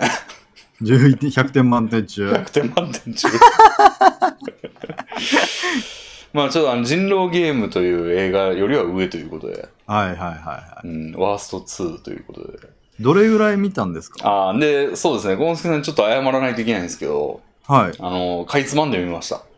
あえ、1話はまるっと見て、はい。えっで、とあとかいつまんで最終話まで。 1、6、13見ました。なるほどなるほど。いや、それでもすごいと思いますよ。どういうこといや、僕は1話ぐらいを見てほしいぐらいのイメージだったんですよ。あー1話の限界来るまでうん。見てくれればな、見てみ見てみるのはいかがですかみたいじな。ゃあいもう1はもう途中離脱も想定してたんですね。や、それも仕方ないと思ってました、ね。 1613とね、見たら、まあはい不思議と全体がわかるなって感じになりましたねい。や、それはすごいですね。え、ゴンスケさん全部見たんですか僕は全部見 ました。まあ、作業しながらですけど。ああ、俺はがっつり、あの、向かい合って見ましたからね、画面に。すごいですよ、それは。がっ あれをがっつり向かい合って3話だけでも見れたのは、すごい忍耐力というか。うん、でもちょうどいいとこ見たと思うんですよね。1、6、13って、1がその、まあ、逃げ恥ってどういう話かというと、あのーまあ、なんか家事代行サービスを頼んだ男の人、星野源がいて、はい。で、今まで、まあちょっとあんまり気に入らない人ばっかり来てたっていう経緯があって、うんで、いい人、なんか困ってるんだよね、みたいな話が、なんかその、主人公の新垣結衣うんが、まあ、いいとこの子みたいな感じで、うん。で、その、でも、派遣社員やってて、うん、あのーなんか切られたりして、職を失ったみたいな。まあ、はい、新垣結衣着る会社すげえなと思うんですけ ど。なんか、あの、おあの切られてんで、家で無職になってるところに、親から、はあの、知り合いかな知り合いの、その、えっ、と、星野源が、あの、家事代行サービス探してるみたいだから、おあんた行きなさいみたいな。うんうん、掃除しに行きなさいみたいな感じで生かされたところから始まり、はい。星野源はなんか掃除を、あのーもうチャキチャキっとしてほしいみたいな、その、なんつうんだろうな、あの、パーソナルスペースの取り方というか、うんうん。なん、なんていう人物なんですかね、あれは。うーん、硬いというか、まあ、装飾系と言われますよね。ああ、その星野源を表す言葉として、うん役柄の。うん、一般的なそう装飾系男子とされうるん、キャラクターのもとに、うん、ガッキーがうん、さっそうと現れ、うん、で、まあ、恋愛感情が芽生えていくというか、なんか、まあ、うん一番大きいポイントは偽装結婚するんですよね、二人そうで。ですね。もう第1話の中でほぼやってましたね。うん、偽装結婚をして、うんその、し給料の出る主婦をガッキーに頼むとうん、うん、うん。いう話なんですよねそう。ですね。で、最初それで始まって、でも、まあなんか、結婚という形をとってるから、周りの見方も違うし、はい。あの、それでは済まないみたいな部分とか、ほんまにちょっとこうドキッとする時とかが出てきたりとかするっていう流れでわーっと行って、まあ俺は飛ばしたんですけど、はい。 6話で温泉旅行行ってんですよ。あー、あの回ですね。うん、なんかあの、オーバーみたいな存在がいて、その新垣結衣に。はい。で、おばあがなんか、まあ、ビジネキャリアウーマンみたいな感じで、もう、独り身で、もう50近い年齢になってる、まあ、バリバリ、めっちゃ金持ちみたいな感じの家に住んでる人が、一人暮らししてるやつがいて、そいつがキー回してかなんかで、クレジットカードのポイントが貯まったとか言って、なんか旅行券をそうですね。二人に送って無理やり生かされるみたいなはいはいはい。感じになって、温泉旅行行ってたのが6話なんですよ。うんうん。で、その、それも、なんか、その会社の、星野源の会社の同僚とかが、なんか、マムシドリンクみたいなのを荷物に忍ばしたりとかして、うんうんあ、わあわあわみたいな。いやあのてドタバタ劇のなんか定番感という か、ありましたね。ね、20年前のラブコメみたいなて展開をしとりあえず見せつけられて、うん。まあそれからもなんかくっついたり離れたり、うん。みたいなのがあって、うんで、最終話、最終話。いかがでした最終話は、なんつうんだろうな、あれ。うーん。まあ、なんだかんだあってんで、なんか、ちょっとイライラもしてきて、お互い、やっぱ結そう婚ですねっ。てなってくると。イライラしてきたけど、最終的には、なんか好き合い同士になるみたいな感じですよね、結局。うん。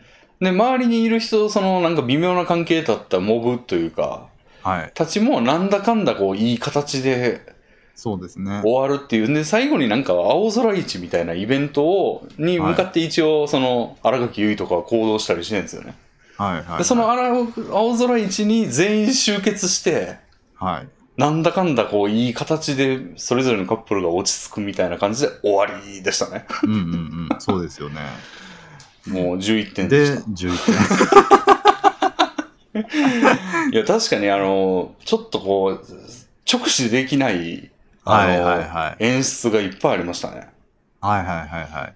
なんかあいる。やでもやっぱりあれが、うん。まあ今のって言ったらあれですけど、そううんいう F 層、 テレビドラマを好んで見る F 層にうん。ぶっ刺さったと当時の2018年ぐらい。いいや、あれが刺さるってすごいですね。やでもだそういうことなんですよ。ででもなんか、やっぱりそれうん、は僕の中では一つのなんか収穫として捉えていて、うん。ああいうことなのかみたいな、うん。そういう人たちなんだなっていう、うん。あれを持ち上げてる層は。いや、あの、なんつうんですかね、あの、ちょっと例えが悪いんですけど、例えば、風俗店があるとするじゃないですか。はい。で、風俗店ってなんかこう、男性客を喜ばせるための、はいはい。いろんなものがし、こう、マイナーチェンジというか進化してると思うんですよね。はい。で、それは、なんか、利用してるものからしたら、うおお、いいやん、ってとか、うんうんうんこここういう心遣いいいねみたいな感じのことがうんもういろんなところに積み重なってると思うんですけどはい。それを何も俺行ったことないしあのそういうのよく知らないんではい。そこをパッと例えば見学に行ったとするじゃないですかはい。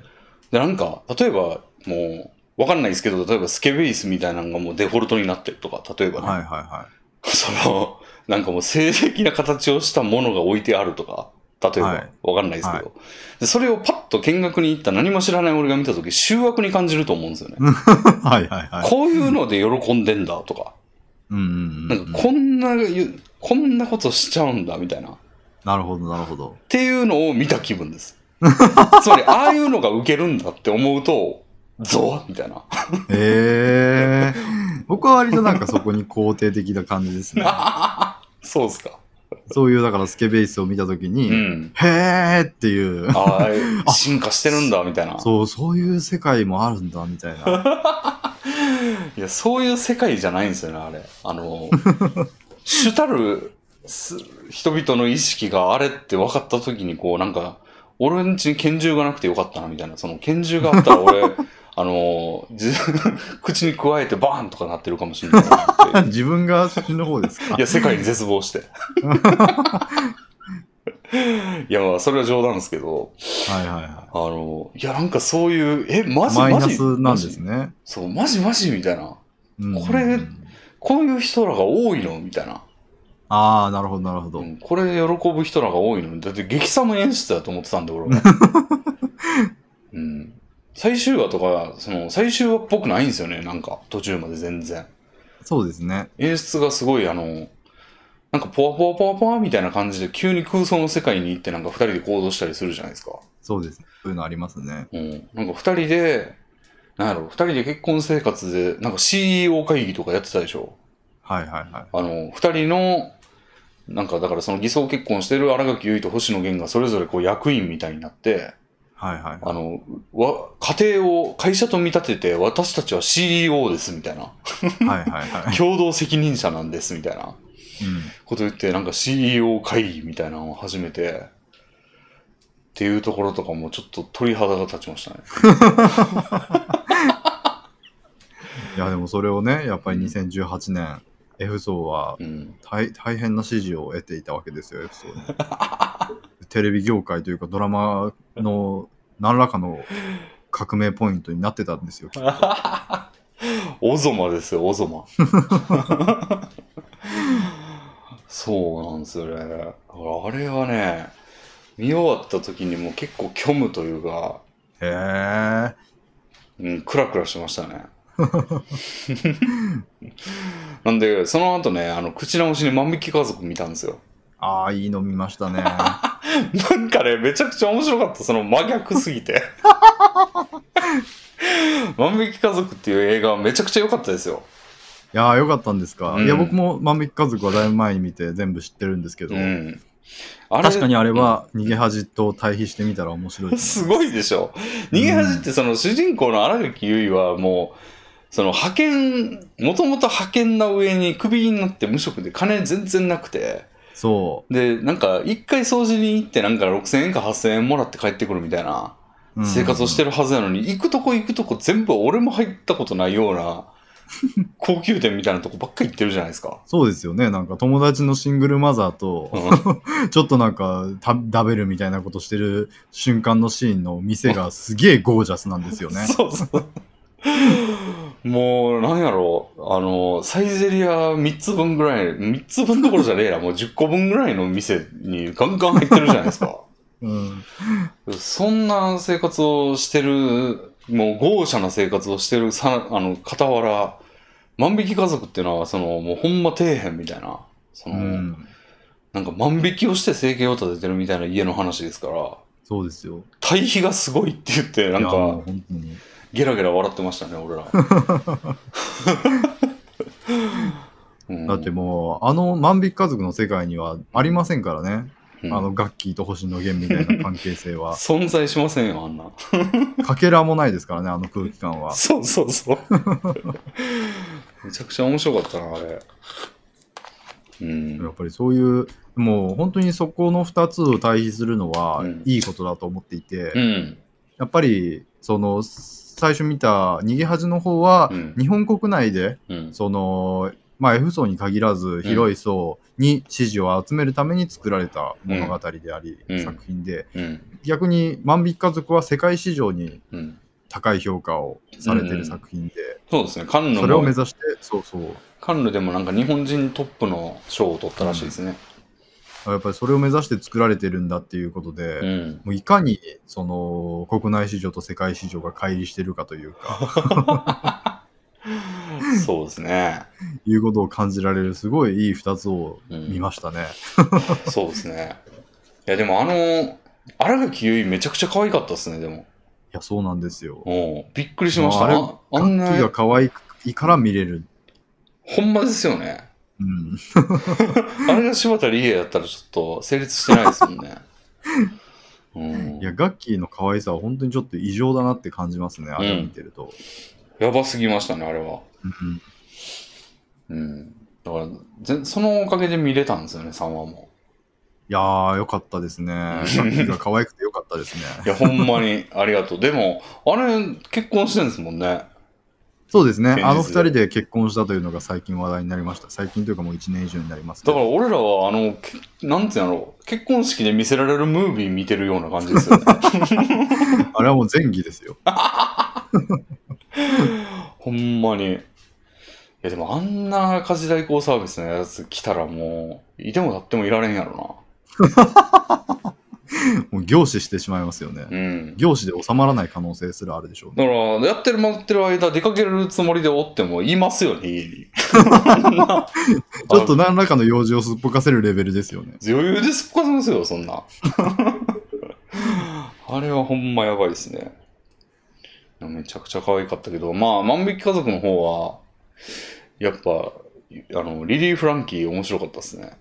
ああ、どうでしたかその、凶悪で植え付けられた凶悪なリリー・フランキーのイメージは。 そうされましたクっていう映画で初めてリリー・フランキー見たんですけど、はいはいはい。まあ、なんかめちゃくちゃする、もう、老人に酒飲ませて殺そうとするみたいな感じで、ギャーハーみたいな感じで、っていうのを見そうなて、んですあんな人が存在していいのか芸能界にみたいな、ふうに思ってましたけど、まあ、万引き家族では、そこまで凶悪ではないですけど、一応まあ悪いことはしてるみたいまあ、な。小悪党レベルですよね。うん。まあでもやっぱり性格的にもすごく愛すべきキャラクターとして描かれてますし。うん。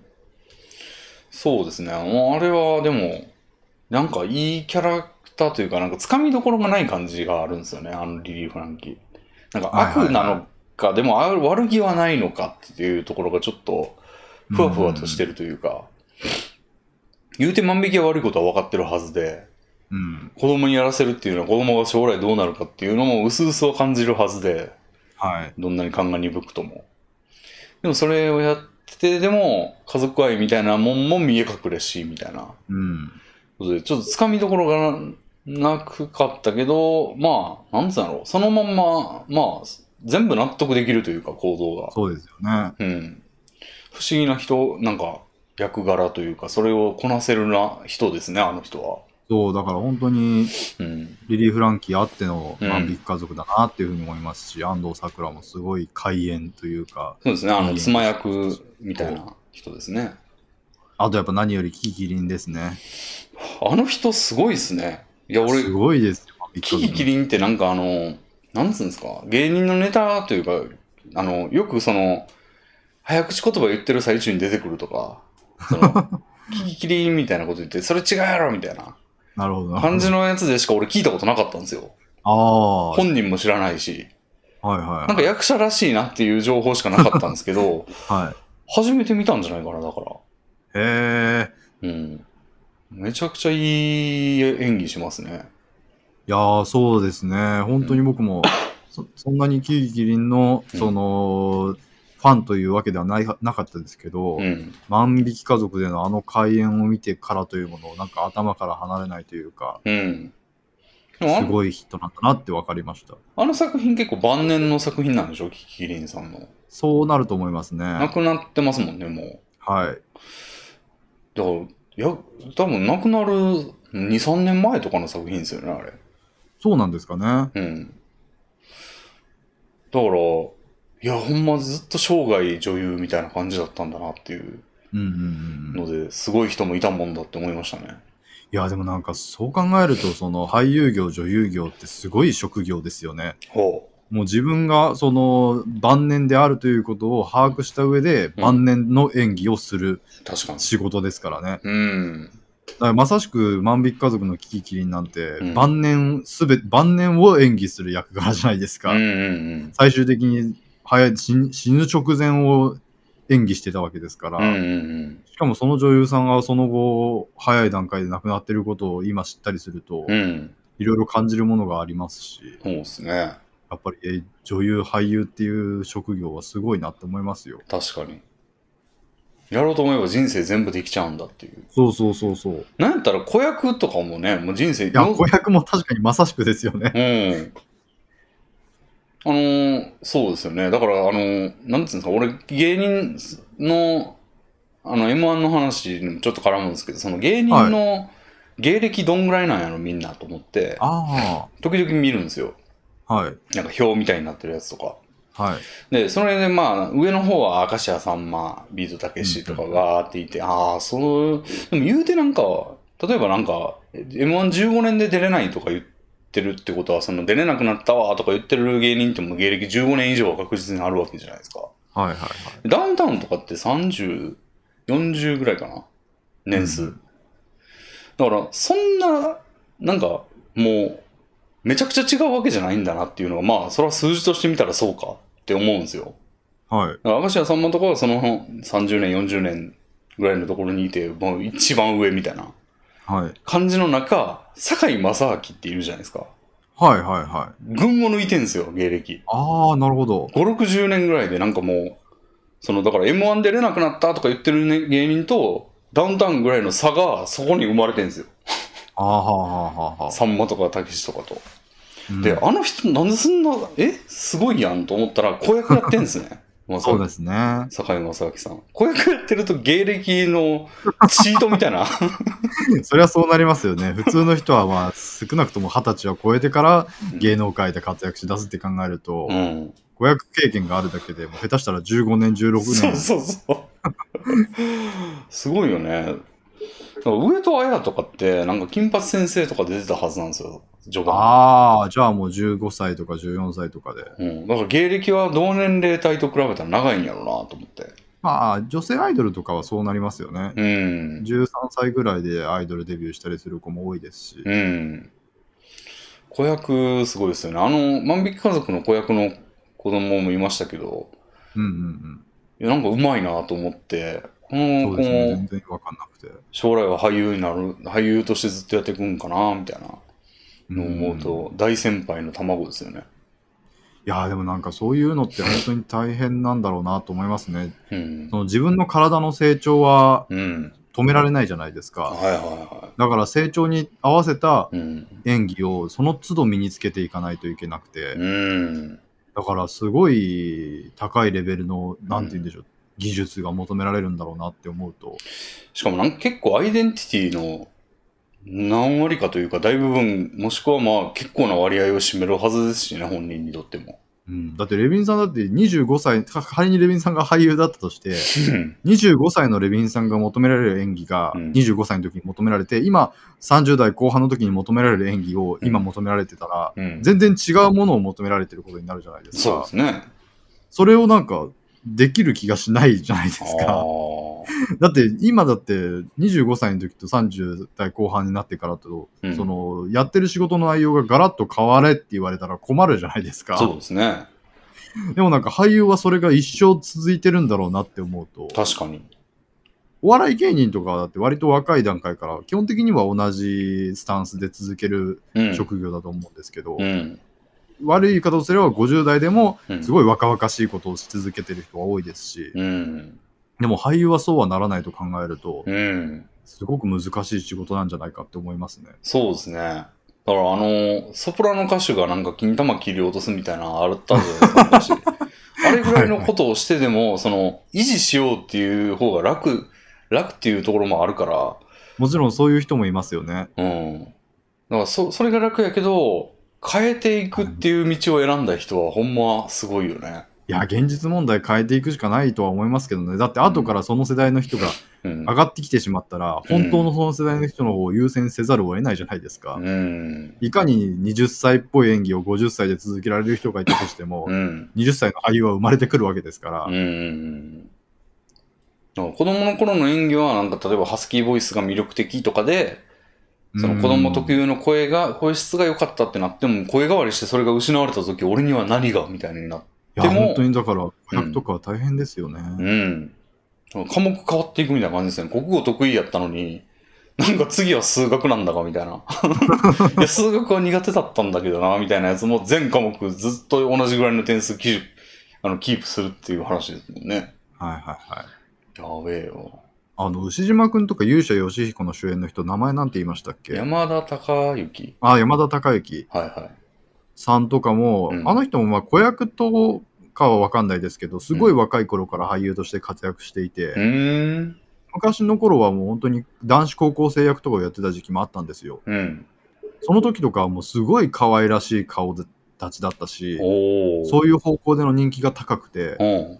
なんですけど、ある時を皮切りにひげ生やすようになって、うん。もうすごい周囲からの困惑というか反発というかも多分あったと思いますし、僕もその一人ではあったんですけど、おー。こんな役柄やれる人じゃないだろうって、牛島くんが好きだったんですよ、もともと漫画の。うんうんうん。その牛島くんをあのなんか可愛らしい顔で有名だった山田孝之にやらせるってどういうことってずっと思ってたんですけど、でへもそれはやっぱり山田孝之なりのー。うん。俳優として年を重ねていくにあたって、うん。自分の立つべきポジションを変えていかないとっていううんうんうん意識の上で牛島くんをやっていたっていう話を聞いて、ういん。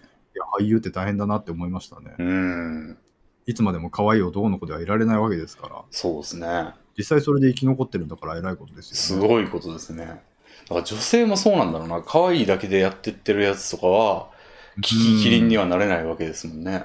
いや、そうですよ。ガッキーもいつかはキキキリンみたいなことしないと、うん。になっていかないと、うん。ずっと女優ではやっていけないでしょうから、うん。そうですよね。だからどっかですごいことするというか、もう今までその、かまと飛ぶってじゃないですけど、うんあの、キャーみたいな感じのことやってればよかったのが、だんだんともうなんか、こう、リリー・フランキーとセックスシーンをするみたいな感じになっていかないといけないんでしょうね。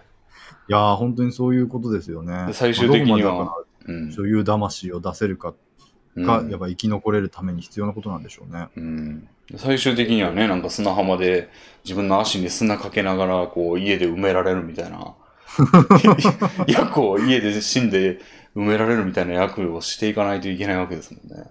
いやー、本 当に。いや、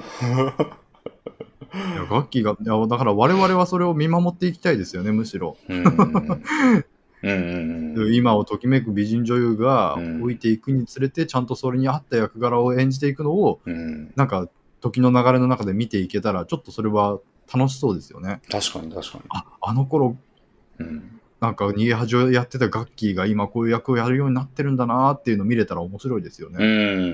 うん、世代というか同じ年齢帯の人がみたいなのを見ていくのってやっぱ楽しいんでしょうね。そういうあのね絶対楽しいと思いますね。うん野球選手とかも多分そうなんでしょうね。自分と同じぐらいに、例えばデビューというか、えープロデビューしてた人が最終的にこう、引退ってなった時に自分はもういい大人でみたいな。そうですよね。そういうの絶対ありますよね。うん。あんまり僕、そういうの考えられない、考えたことがないから、うん。結構そういうのを追いかけるものがある人はちょっと羨ましく思いますね。うん。そうですね。いや、なんで、ほんま、いや逃げ恥と万引き家族をご覧になって、そうですね。えでもほんまいい、いいインプットでしたね。まあ、逃げ始めもその評価としては低いですけど、ははーいって感じでしたし、万引き家族口直しで見たのもちょうど良かったというか、いやー、よかったですね、だとしたら。うん。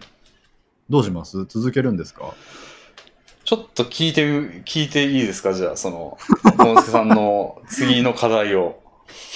いやー、どうなんでしょうね。課題図書。でも課題図書って、いや、これはなんか、これを聞き出し始めてしまったらダメなのかもしれないですけど、はい。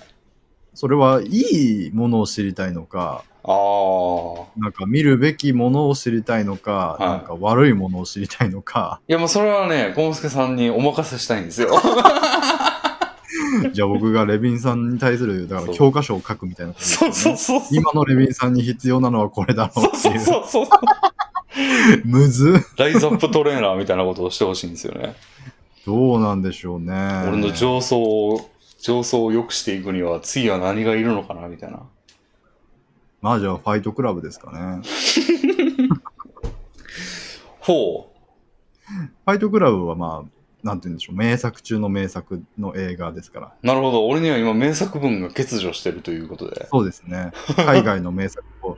あ今だってもうにあー国内のうんその F 層向けの作品と、うん国内で作られた世界的な作品を見たので、うん。じゃあもう海外の昔の名作を見よなるほう。ど。やっあぱりふ振り振り回していきましょう。感性を。あ。なるほど、なるほど。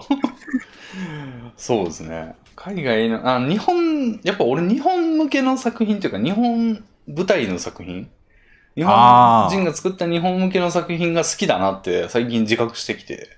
はいはいはいはやっぱその理由はやっぱあの分かるってことなんですよねその世い。い界や、わがかりますね、そういうのは。それはね、まあ、その2作品見た時もすごい思いましたしうんうんうあん。のアウトレイジとか好きっていうのもそういうことなんですよおそらくそうですね。うん、余計な背景知識がうん、必要ないっていうのはいいことですよね。そうであの同じような薬剤映画としてなんかちょっと思考を変えてみるかいと言って見た「ゴッドファーザー」ははい。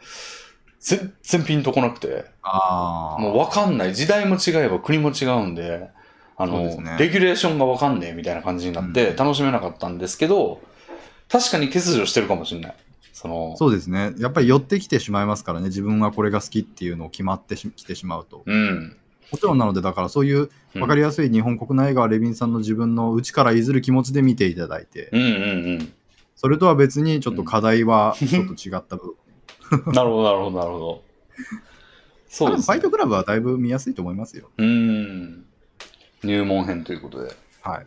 そうですねいろんな引き出しが確かに増えた気がしますあ新垣結衣の存在も知れた しあ、じゃあもうブラピの存在を知ってもらって。俺例えばあのあなるほどブラッド・ピットねあブラッド・ピット分かります顔。セブンに出てきたはずあ、セブンってブラピだったっけまあちょっとうん僕もあんまり詳しくないので、アリウッド映画を。セブンは大学生の時に見て、はいあ、こはい。の人かって思ってたんで、多分一応知ってるはずなんですけど、ファイトクラブはね、ブラッド・ピットが一番かっこいい映画ですから。。へえ、そうなんだ。はいなるほど、なるほど。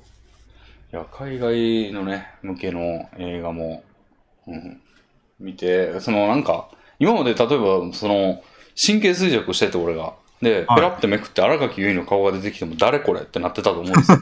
でも言うたら、ああ、新垣結衣かってなれるんで、今。うんその、対応できるようになりましたよ、世界に対して。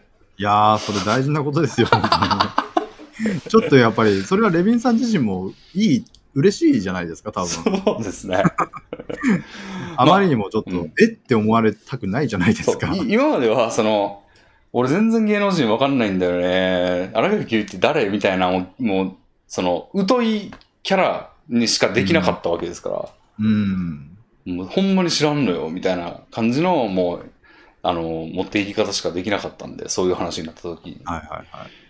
あ荒垣結衣はうんうんうんあれねみたいな感じでいろいろ対応できるようになったはずなんでいや、それはもう卒業していきましょう。そうですね僕も全然人のこと言えないんですけどねう。んでも結あ構なんみかほん見てるんじゃないですかあん覚わらないんですよね。 ああなかなか名前と顔の一致性が。うんうんもちろん分かっていくものも多いんですけど、うん。うん。あとこれはなんか、ちょっと日本国内映画に対する批判でもあるんですが、うん。あのですね、顔を出そうとしすぎて、売ろうとしすぎて、いっぱい出すんですよ、日本国内映画って。はいはいはい。主演グラクラスのキャラクターを。うんうんうん。そのせいもあって、うん。いっぱい出るからわ覚えきらないんですようね。ーん。なるほどなるほど。ななのでね、ちょっと僕も追いついてないところですけど、うんうん。少しずつ学んでいきたいですね。なるほど。わかりました。ファイトクラブということで。いやー、何らかの機会に見ていただければ。そうですね。週末の、しなんか、あの、ウォッチパーティーほんと見れるなーって感じで。ああ、いいですねう。ん。ウォッチパーティーを開催する気が全然ありありますん で。アマプラにあればもう何でも見ますよ。いやー、いいことですね、本当に。インプットをちゃんとするのは、うんうん、うん。僕はもう探偵ナイトスクープしか見てないので、よくないですけど。でもいいんじゃないですか、そういうのも。まあでもあれは、なんて言うんでしょう、インプットにならないからいいみたいな側面で見てるんですよ。うーん。なんか余計に学びを得ないから、うん探偵ナイトスクープを見ても何にも。うーん。それによって、あ、なんて言うんでしょう、流し見できていいな、みたいな気持ちで見てるので、あインプットとは対極にあるんですよね。あ、そうなのか。うんインプットとしてはちょっと、やっぱりちょっと見るのに気合がいるな、おも気が重いな、みたいな気持ちで見るものじゃないと、んインプットにはならない気がするんですよ。うーん。なるほど。まあ、さすがにね、ウォッチパーティーしてるときは、まあ、俺はそれをがっつり真正面で見てるいや、状態素晴らしいですね。なので、そうですね。ながら見じゃないっていうところもちょっと、まあ、いいインプットだったら、かなり効果がありますね。うん。うん。 なるほど。じゃあ、わかりましルビンた。さんはそんな感じでしたか、1週間は。そうですね。前回のからの差分としては。うん。まあ、じゃあ、お便りいきますか。僕ももはい。了解です。ではですね、う。はい。見ていきます。どれはいにしようかな。うんうん。うん。じゃあこれ、最新のね、コンスケさん向け最新のお便りをファッとはい。読んでみましょう。えー、っと、これは誰かなペペペさんからいただきました。はい。レミンさん、ゴーンスケさん、こんにちは。いつも楽しくラジオを拝聴させていただいております。ありがとうございます。幼い頃の出来事について誰かに聞いてほしかったのでお便りを送らせていただきます。はい。私には5歳離れた姉がおり、え2人姉妹で、あ2人姉妹です。私が3、4歳の時のことだと思うのですが、叔父が私たち姉妹にと2つ大きめのぬいぐるみを買ってきてくれたことがありました。ぬいぐるみはウサギとクマだったのですが、2人ともウサギの方を欲しがりました。最終的に姉が泣きわめき、母親からお姉ちゃんに譲ってあげてと言われ、姉がウサギの方を受け取りましたはい。かなりショックで20年近く経った今でもそのことを覚えており、今でも幼い妹にぬいぐるみくらい譲ってくれてもよかったのではと思います。はい。一般にこういう場面では姉の方が妹に譲ってあげてと言われて譲る姿が想像されますが、私の家では姉が自己主張が強めの生活だったから、性格だったからかほとんどありませんでした。お二人もご兄弟がいらっしゃると思いますが、このような時はどちらが譲る場面が多かったですかなるほど。へえ、確かに妹に譲るイメージはありますが。まあでも、うん上の子が、うんまあまだ8歳とかだと、うん。やっぱ一番わがままな盛りじゃないですか、多う分。ん。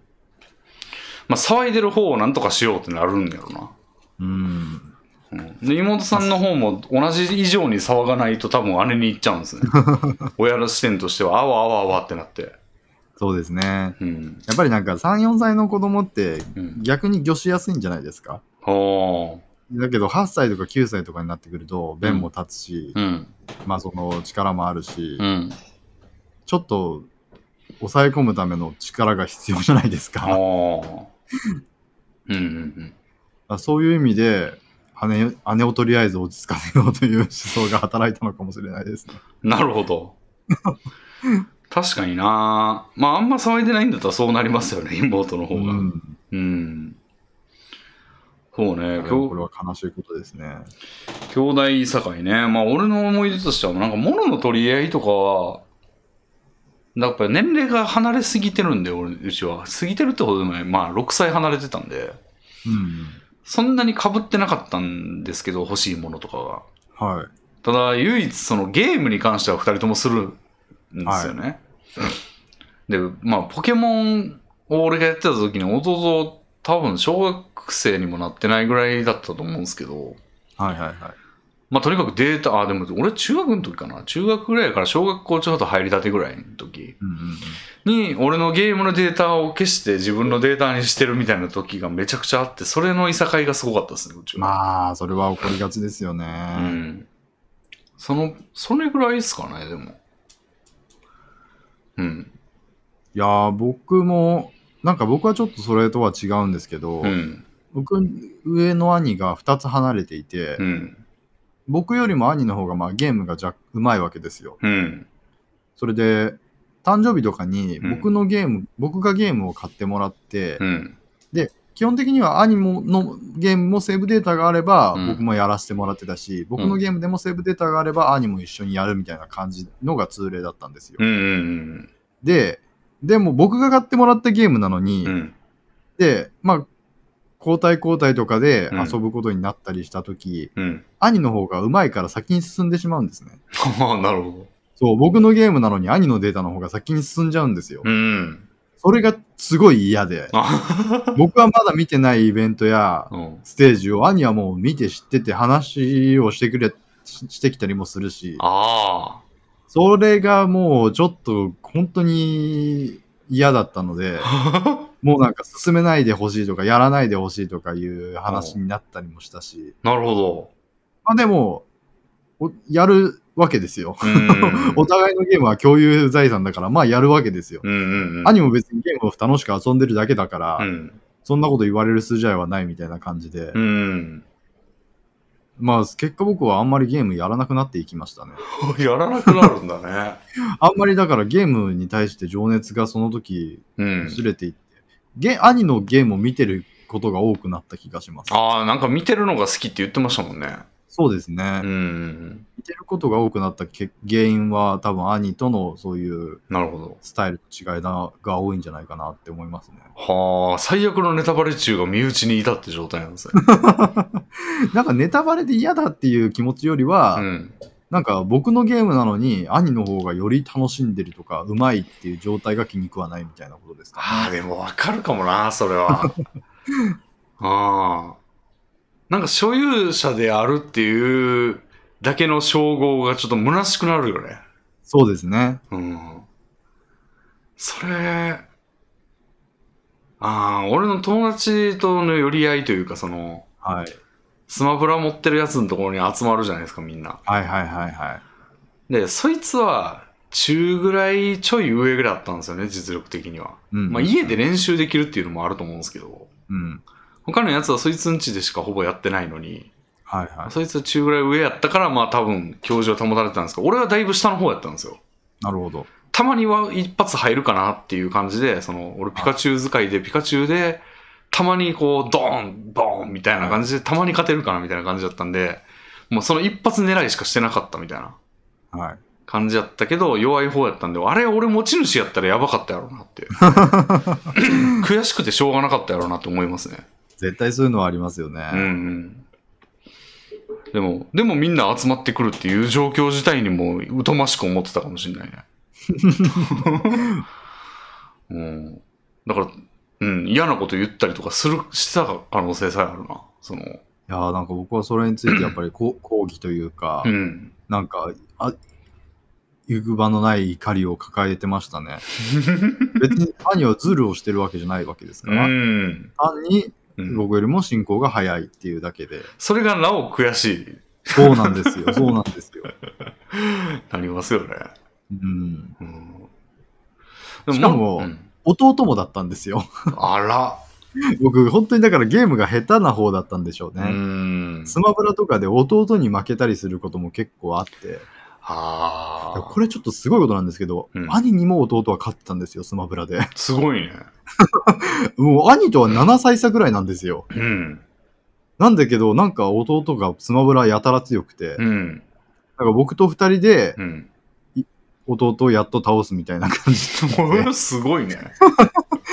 それに弟は抗議してましたね。なんでそっち2人 でやってくんのみたいな感じでああ。 なるほど。へえ、か、すごいですね、お父さん。あー本当にうん。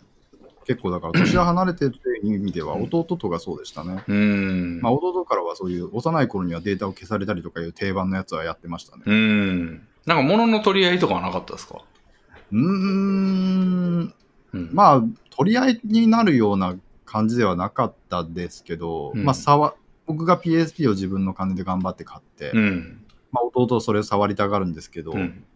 触らせたくないっていう気持ちでうん。言ってたら、まあ、お母さんとかから、うんいや、もう触らせてあげたらいいじゃないね、すごい、あんためちゃくちゃケチじゃんみたいなこと言わ れ て、うわ。自分の持ち物を弟に触らせないだけでケチ呼ばわりとはみたいな。わかる。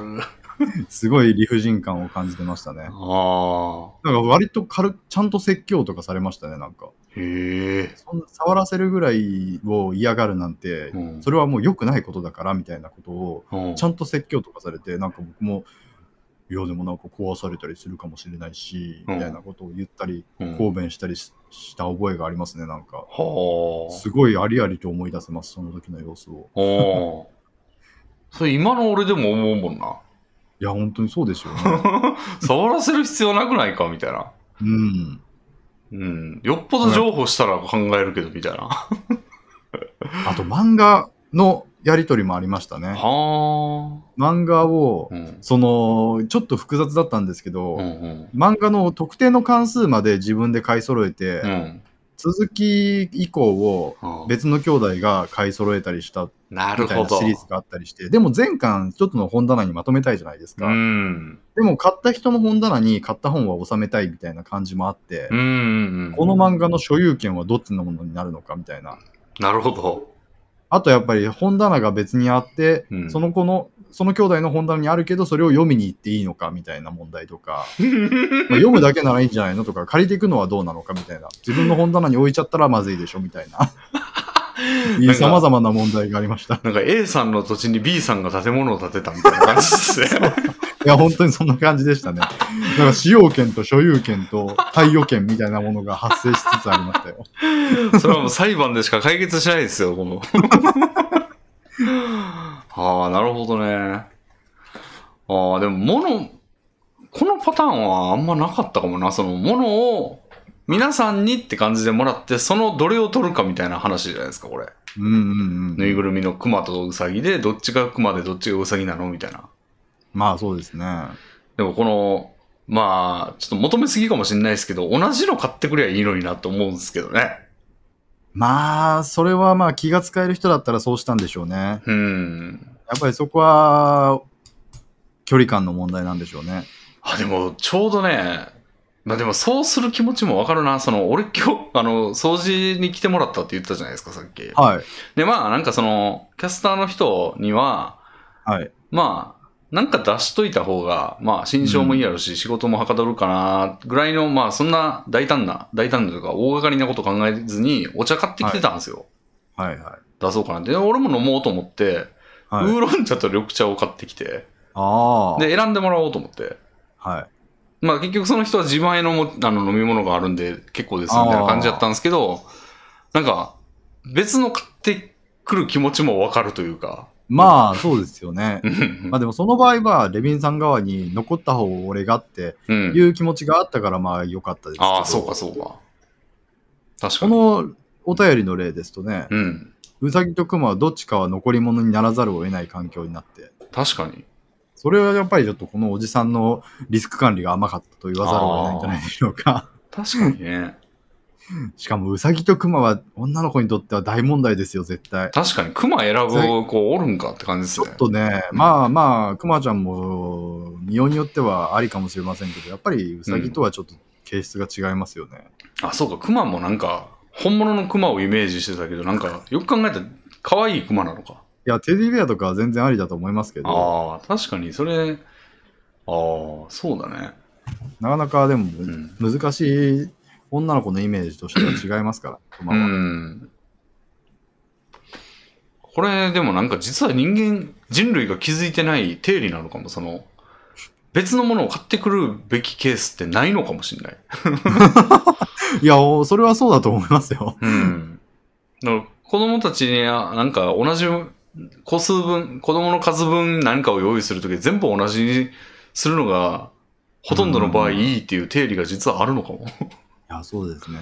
てか、これ僕、えぐい思い出が一つあるんですけど、おあの、おじいちゃんおばあちゃんからお年玉をもらううん。家庭だったんですよ。うんうんそれで、うちは4人兄弟で、うん。うん。えっ、と、仮に、えー兄がうん。 15歳だとしたら、うん。兄15歳、うん僕13歳、うん妹12歳、うん。弟は7歳かなほう。みたいな関係性になるわけですね。うんうんなんですけど、おじいちゃん、おばあちゃんからもらうお年玉の金額がうん。う、ん。上から1万円、1万円、5000円、5000円みたいな感じなんですよ。これあら結構ええぐいですよね。妹からしたら。ああああああ。僕と妹は年の差1歳なんですよ。うんうんうん。なのに妹は弟側換算なんですよね。おじいちゃん、おばあちゃんからすると。あら。いや、これはなんか差別を感じま すね。まあ気持ちはわかりますけど、うん。やっぱりなんかそうなっちゃうのかなみたいな上の世代の感覚からすると、なるほど。女は半人前みたいな感じが、あそういうニュアンスなのかななんじゃないかって思っちゃいますね。ななんか、うんうんうん、扱いとか一つとっても。確かに、子供に渡す金額ってす、むずそう。まあでもやっぱりそこは年齢で考えるべきなんですよ。年齢の比で、ちゃんと。 ああ。それをすれば一番間違いないと思うんですけど、うん。そこら辺曖昧にしちゃうとそういう悲劇が起きるんですよね。うーん。お小遣いの額とかは全員同じ道を通るんです感じだったんですかそこは多分その時の家計の状況やおー様々な社会的な情勢を加味されていたとは思いますけどね。携携帯の代金がどれぐらいかにもよりますし、帯。へえ。ちょう。どその僕らが通ってきた世代は、うん。そもそも携帯を中学生で持たせるべきなのか、高校から持たせるべきなのかう、ん。パケパケ放題とかそういうサービスをがあるべきなのか、ああ。電話機能だけで十分なのかみたいな意見がすごい混沌としてた時代で、うんうんうんそれを全員同じ風に分け、当てがうとすると、うん。うん。一番下の子はすごい携帯が社会的に遅れて導入されることになっちゃうわけですよ。うんうんうん。お兄ちゃんは高校の後半からだったからでしょみたいな風にすると、弟の時代にはもう中学生全員持ってますけどみたいなことになってるわけですから。なるほど。でもその上お小遣いも平等にしちゃうと、はいはい、はい。弟は携帯も早かったし、小遣いも俺と同じだけあるし、うんみたいなことになってくるわけですよね。なるほど。みたいなことはありました。あじゃあ、下の世代はちょっと少なめやったりしたんですか、お小遣いは。どうだったんでしょうね。まあさすがにう、ん。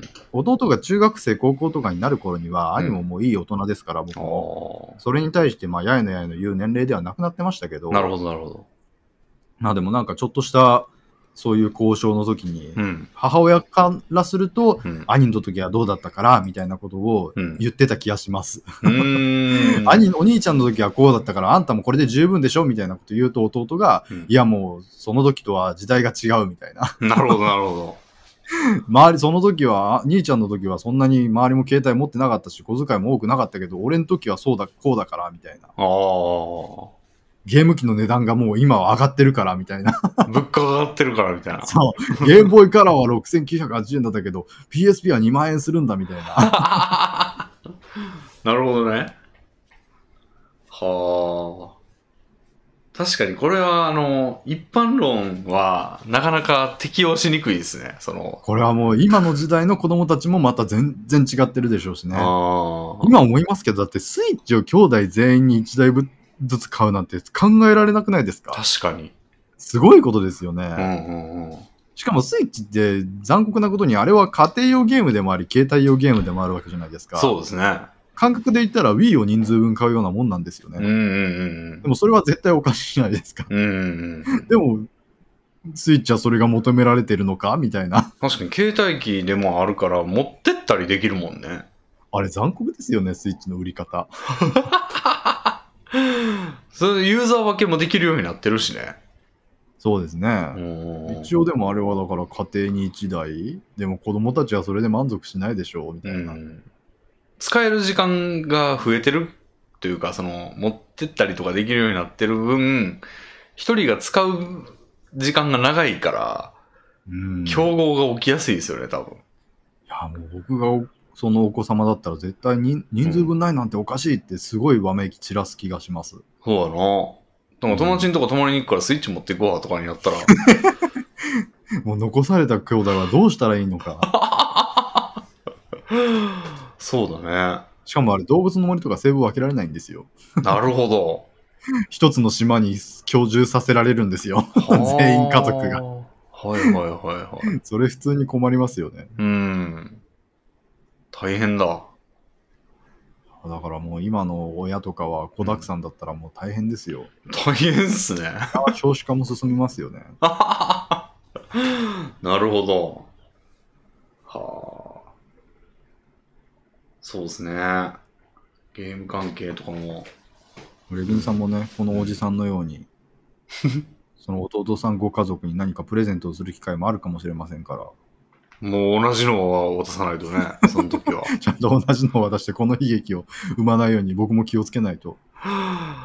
でもなあ、別のやつ、確かに何も考えないと別のやつを買っていく気持ちもわかるな。なんか謎のサービス精神というか、うんなんか別のの方がバラエティが豊かでいいでしょみたいな感じになっちゃいますよね。だってイメージとしては、だって例えばその、なんか飲み物買い出し行ってくるわって会社とかで。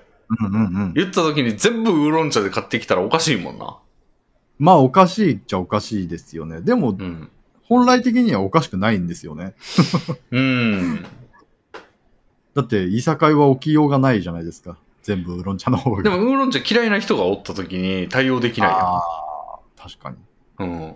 あ、緑茶なら飲めるんですけどね、みたいな人やったら、私はちょっとウーロン茶苦手なんで緑茶でっていうのが、なるから、その絶対苦手なもんしか選べないっていう人が生まれにくい。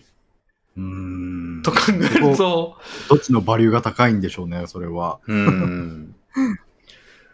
だから、それと同じと扱ってはいけないってことでしょうね。その、このプレゼントするケースとそのお茶を買ってくるケースは。そうですね。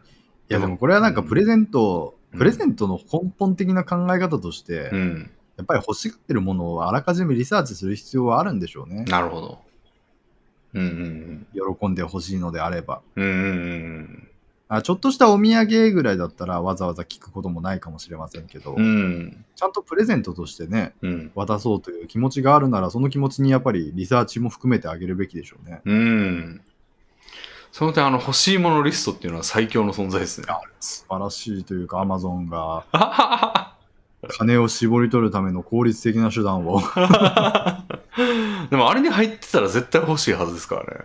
いや、本当にそうですよねう。ん。なるほど。まあ、あれでから全然関係ねえもんもう遅れるんですけど。あれ全然関係ないの遅れることも含めて Amazon よくやってるなって思いますよ。 なるほど。だって全然関係ないものを送っても Amazon は潤うわけですから。 まあまあまあ。確かに。うん。はい。じゃあそんなとこですかね。ですね。はい。 では、えー次はどれにしようかな。あじゃあ、ちょっと、えー、ゴンスケさんの本職関係のはい。お便りも来てたので見てみます。はい。えっ、と、こちらは、ウポポイさんからいただきました。はい。ありがとうございます。レミンさん、コウノスケさん、こんにちは。いつも楽しく拝聴しています。コウノスケさんに質問があってメールを送らせていただきました。はい。私の職業はイラストレーターなのですが、最近ちょっとしたきっかけがあって漫画を描くようになりました。はい。好きな題材でた好きな物語を楽しく書いている毎日なのですが、困ったことに自分があまりにも自筆でページが全然進まないのです。そんな自分からすると書き込み量の多い5第5第5を平均30ページで各週連載している幸之助さん幸之助さんは本当にすごいとしみじみ思います。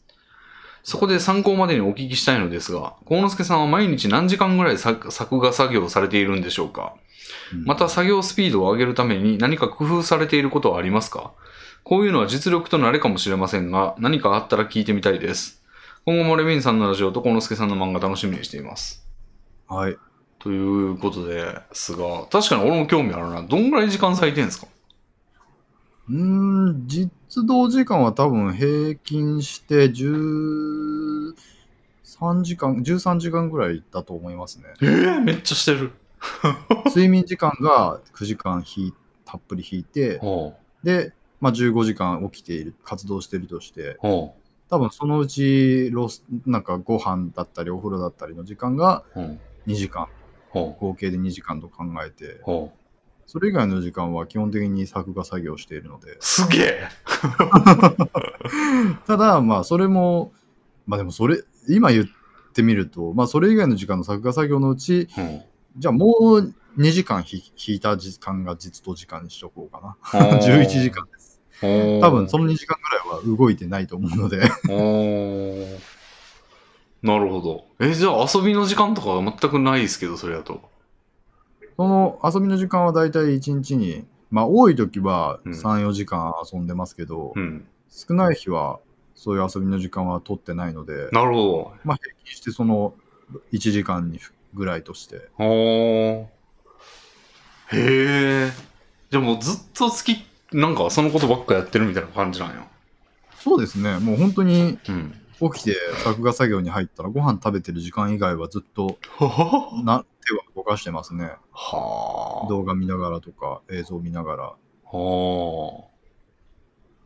いや、めっちゃやってるな。いやーでもそんなもんだと思いますよだって別に他にすることがないですから、まほー。あ、ゲームとかが趣味だったりするとうんそれやってたりする人もいるのかもしれないですけどう、ん。ゲームもそんな一日に何時間もしないする人はす るか俺はだって、その、幸之助さんの作業時間がゲームしてる時間みたいなもんですよ。じゃあ仕事してないじゃないですか仕事がその2時間の。 それは言い過ぎですけど、まあ。へえ。そんなに長続きしない方なんですよねやってると疲れてしまってああ。 1時間ぐらいもするとうんもういいかなみたいな、なるほど。ああ、。まあ、そういうう感じでやっぱり時間をたくさん取るというのがん、ペあのページ数を稼ぐための一番の方法なんですけどなるほど。ただ作業スピードを上げるための工夫はいくらでもあってうん。やっぱりあの 3D を駆使することは一番大きい気がしますねなるほど。背景はもう 3D からの書き出しがほとんどはになってきますし、あ。はんはんはんまあ、イラストレーターの方だとこちらはもうやってると思いますが、うんその素材ペン、うんうん。もうレビンさんはご存知ないと思いますけどもうペンをバーってやるだけで、うん。もう登録されてる木々のランダムパターンがうん。順番にスタンプされて、うん。一気に森が描けるんですよ。なるほど。そういうのがいくらでもあって、うん家々をそうやったり、瓦礫をそうやったり、人々をそうやったり、はだから背景とかそういう作者のこだわりがない部分については、あ。うん。もうそういうのでガーッとやってしまうことが多いですので、おーそれはもう時間にしてだって昔、そういう技術がなかった頃からしたらもう100倍ぐらいに速くなってると思いますね、こっちの確かに。それをこまごま書いてるわけですからね、昔そうなはん。ですよ。うん今はもうなんかその、じゃあこの領域に家を描きたいってなったら、そこだけなんかマスクというかして、ガラガラって塗ったらもうそこに家が、家が。そうそうそうそうそう。おーそれは効率的でいいですね。そうなんですよ。だからそういう、僕はもうデジエ時代だからこそ、うん。今のスピードは出せているものであって、うーん。デジエの良さを最大限引き出せば、うん。スピードは絶対上がってくると思いますね。うん。やっぱ絵描いてて全然苦じゃないですか。苦ではないですね。ああ、それが大事だよな。とそれもし、ゴンスケの例えばなんやろな。うーん。まあ、例えば漫画1時間書いてると、なんか、例えがむずいけど、1時間書くごとにこう、指1本深爪で切っちゃったみたいなぐらいの痛みがあるとしたら、めっちゃややれてない感じですよね。いや、本当に。いや、そういう、そんな例えしなくても僕、コーディングが苦だったんですよ。はいはい。もうレヴィンさんに例えて、レヴィンさんに引き寄せて言うなら、僕、あユニティでゲームとか作ってたんですけあ。ど、その時もコーディングがもう本当に苦痛で、ああ。例えばこれやりたいってなって、うん。その、これするためにはこういう構成で、のコードを書き上げればうんできるようになるかなっていうことを想像して、うん。よし、書くぞってなるんだけど、うん。全然手が動かないというかおー、進まないんですよね。俺13時間連続コーディングしたことありますからね。いや、もう考えられないですね。 なん全か然いけますよ。いちいちやっぱり手が止まってしまっうて、んこれ実装しようと思ったらもうどれで、ど何行書かないといけないのかな、みたいなことでもうんうおじけづいてしまって手が動かないみたいな。おーそれが多分絵に起きる人は絶対いると思うし、その気持ちは全然想像できるんですよね。なるほど。その差異がないとなかなかそんな時間稼働すること自体がまずできないですよね。そう。ただ僕も漫画を初めて描くときは、うんまさしくそのコーディングの時に考え、感じた苦痛と同じような苦痛は感じていましたし、ほーいや、これ48ページの漫画の構想があるけど、これを書き上げようと思ったら、え、キャラクターを何体描いたらいいのみたいな、顔を何個描けばいいのみたいな、おーおー顔1個描くのにもこんなに時間がかかってる僕が、おーこれ書き上げるために一体何時間かかるのみたいなことで、うん。おじけづいてしまう感覚はあったわけですから、昔は。それはどう克服したんですかもうなんか、顔なんて、もう何も考えずにもう描ける、息をするのと同じことだみたいな感じになって、それでもそ、そのさっき言ってた状況とだいぶ違うやん、そ の、どうやって書けばいいんだってから、息をするようにみたいな状況になるにはだいぶいろいろあると思うんですけど。いやもうそれはもうなんか長い時間の修練がものを言ってるんでしょうね。でもその修練自体が嫌になったりはしなかったんですか何なんでしょううね。ん。何が嫌じゃなくなってそれができるようになったのかは、うん。もう不思議としか言いようが ない。でもレヴィンさんにも絶対あったでしょそのコーディングが、うん。もう、え、これだけのコーディングを俺は今からするのかみたいな恐怖から。うーん、でも俺多分最初にプログラミングをやってた時は、はい。なんか、もう、こんなん、こうすればいいやんみたいな感じで、えーってやってて、もう全然、はい、これ、これはめっちゃ時間かかるけど、こうやっていけば絶対できるはずだ、うーってやって何時間もやって、はい、思った通りみたいなへー感じのやつでしたんで、ああんんままりりおじけづいたりはしなかったですかしなかったっすね。へえ、うん。それだとちょっとわかんないですね。うん。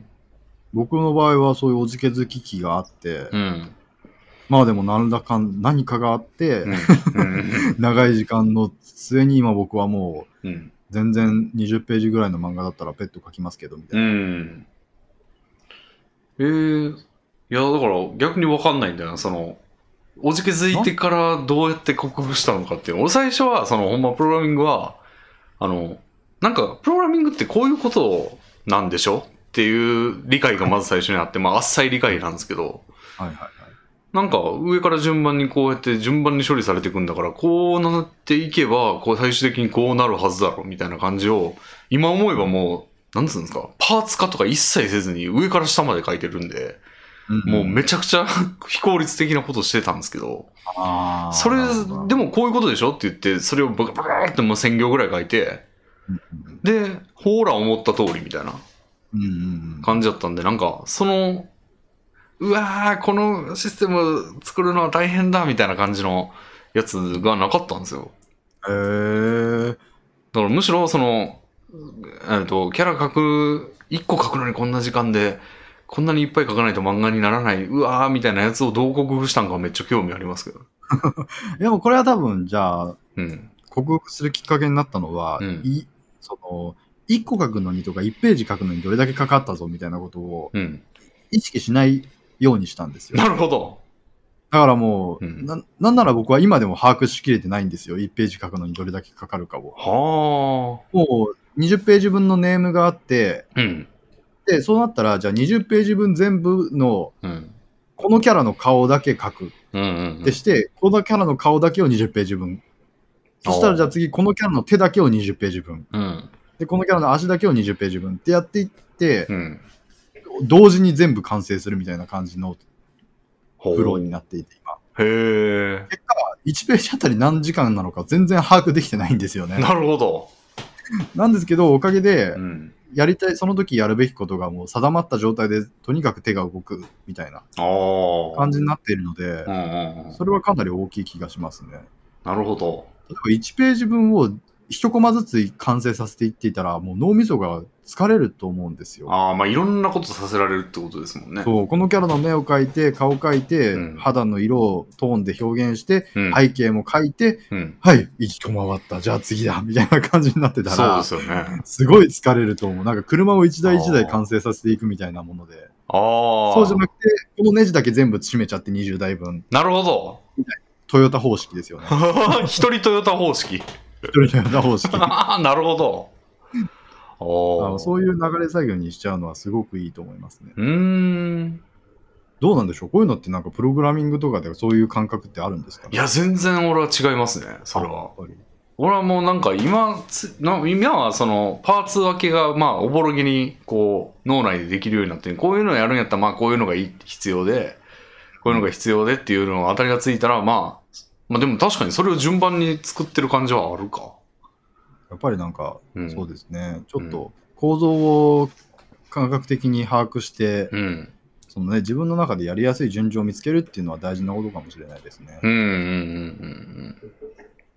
なるほど。そうですね。うーん。いやでもイラストレーターから漫画を描くようになるっていうのは結構、うん。なんて言うんでしょう。うん。僕も、僕は割とうんスッとやるようになったんですけど、うん。結構そこのハードルが高くて乗り越えられないっていう人が多くて、うん。なんかイラストレーターできるんだったら漫画も描けるっしょみたいな感覚ってありませんか俺はむしろ、いや、どうやってみたいな感じですけどね、その、いや、漫画って全然違うやん、みたいな。イラ言うたらイラストをいっぱい描くみたいなことなのに、それを、なんか、なんていうの、あの、ジョブジョブの上位ジョブどっち選ぶみたいな感じじゃ全然ないでしょみたいな。あ魔法使いから白魔同士、黒魔同士に分岐するどっち選ぼうかなぐらいの違いじゃなくてもう根本が違うのだよみたいな。あー、やっぱそういうもんなんですかね。僕はあんまり根本の違いがうん。分かってなくて、意識してなくて、おー結構最初から漫画もイラストレーターも同じ土俵として捉えてやってたので、だから言うたらさっきの例え、俺の例えで言うと、その魔導士から、はいそのなんか、例えばまあ、ほホイミ、ホイミを、はい1個だけ唱えるのがイラストレーターで、40個同時に唱える のが漫画家みたいな、その、どう、どう、どうしてんのみたいな。 まあ確かに考えてみればそうかもしれない ですね。まあでも一人、一人トヨタ方式でな、な、できちゃうんだ。そうですね。そういう感覚で、うーん。やっぱり応用が効くと思うので、うん。せっかく絵が描けるようになったのなら漫画をっていうのはすごくいいと思います。でもなんか、さっきのそのスタンプじゃねえわ。なんだ。そその、背景スプレーみたいな。はいはいはい。ですからするとそのじゅ自分で手をかけるところを絞るっていうのはあるんですかね。ああ、全然ありますね。ああもうここは抜いちゃえっていう。 ー。うーん。とりあえずそう見えればいいじゃないかみたいな。うーん。なるほど。まあ、そんでそうじゃないと、逆に全部同じ熱量やったらや、さすがにできないですよね。うんうん、そうですね。うん抜く、抜くところを見定めるっていうのは一つあるんですかね。いやー、そうですよね。そういうのはめちゃくちゃあると思いますね。うん。確かにイラストレーターはそういうところあんまりうん。ちゃん全体をきれいに仕上げるっていう感覚が強いと思いますから、うんうんあんまり手抜きとかはせずにうん。うんそう考えるとやっぱり漫画家は手を抜く技術が求められるのかもしれないですね。うんうん。うんあの最も出るのが、うん。あのイラストレー元イラストレーターの書く漫画って灰色になるんですよ。灰色そのイラストレーションははい。もともとカラーではいはいはい。その黒い部分は黒の中でも茶色っぽい黒青っぽい黒とかいろいろ表現を分けたりするし、うん。真っ白ではなくその薄いピンクであったりとか、うん。肌の色もいろいろあるじゃないですか、うんうんでも漫画家の描く漫画は、うん。ベタは黒だけうん。白いっぽい部分は完全に白だけうん。でなんか影とかも最小限にして、うん。すごい情報量がダイエットされてるような表現になるわけですね、うんうん。それがイラストレーションからするとんちょっと困難な場合があってほう。結果としてうん。赤を黒で表現することに抵抗があ生まれたりとかほう。して結果全体的になんか灰色になっちゃうああ、濃淡。黒と白に分けずに、うんそう濃淡をこれは赤だからこのぐらいの灰色、ここれは青だかからこのぐらいの灰色みたいなことをしちゃった結果ら。は全部灰色じゃんみたいな あ。漫画の世界ではいや、うんこのぐらいの赤はもう真っ黒にするべきだし、うんこのぐらいの青だったら真っ白にするべきだしみうたんいうんな、うん。ようなそういう文脈の違いがあったりしてうんうん。そういうことは起こりよく起こりますね。確かによく考えたらその白黒でん白黒で表現されてるのになんか世界で起こってることのまあ切り抜きみたいな風に捉えられるのってすごいですね。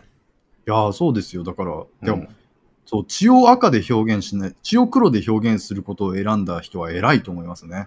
確かになんか黒色の血だまりというか水たまりみたいなの見たらまあ人の体の下とかにあったら血かなって思いますもんね。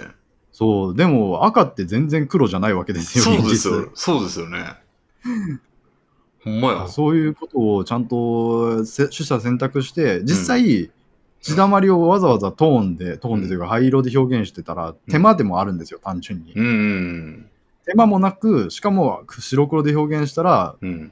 もっと視覚的に分かりやすいしうん。うん。だから漫画的な表現はもうすごく最適化されたうんうんやり方なので、うんうんその辺をよ、ね、ちゃんと深めていくと楽できるし、うん見やすくなるっていううーん。のはありますね。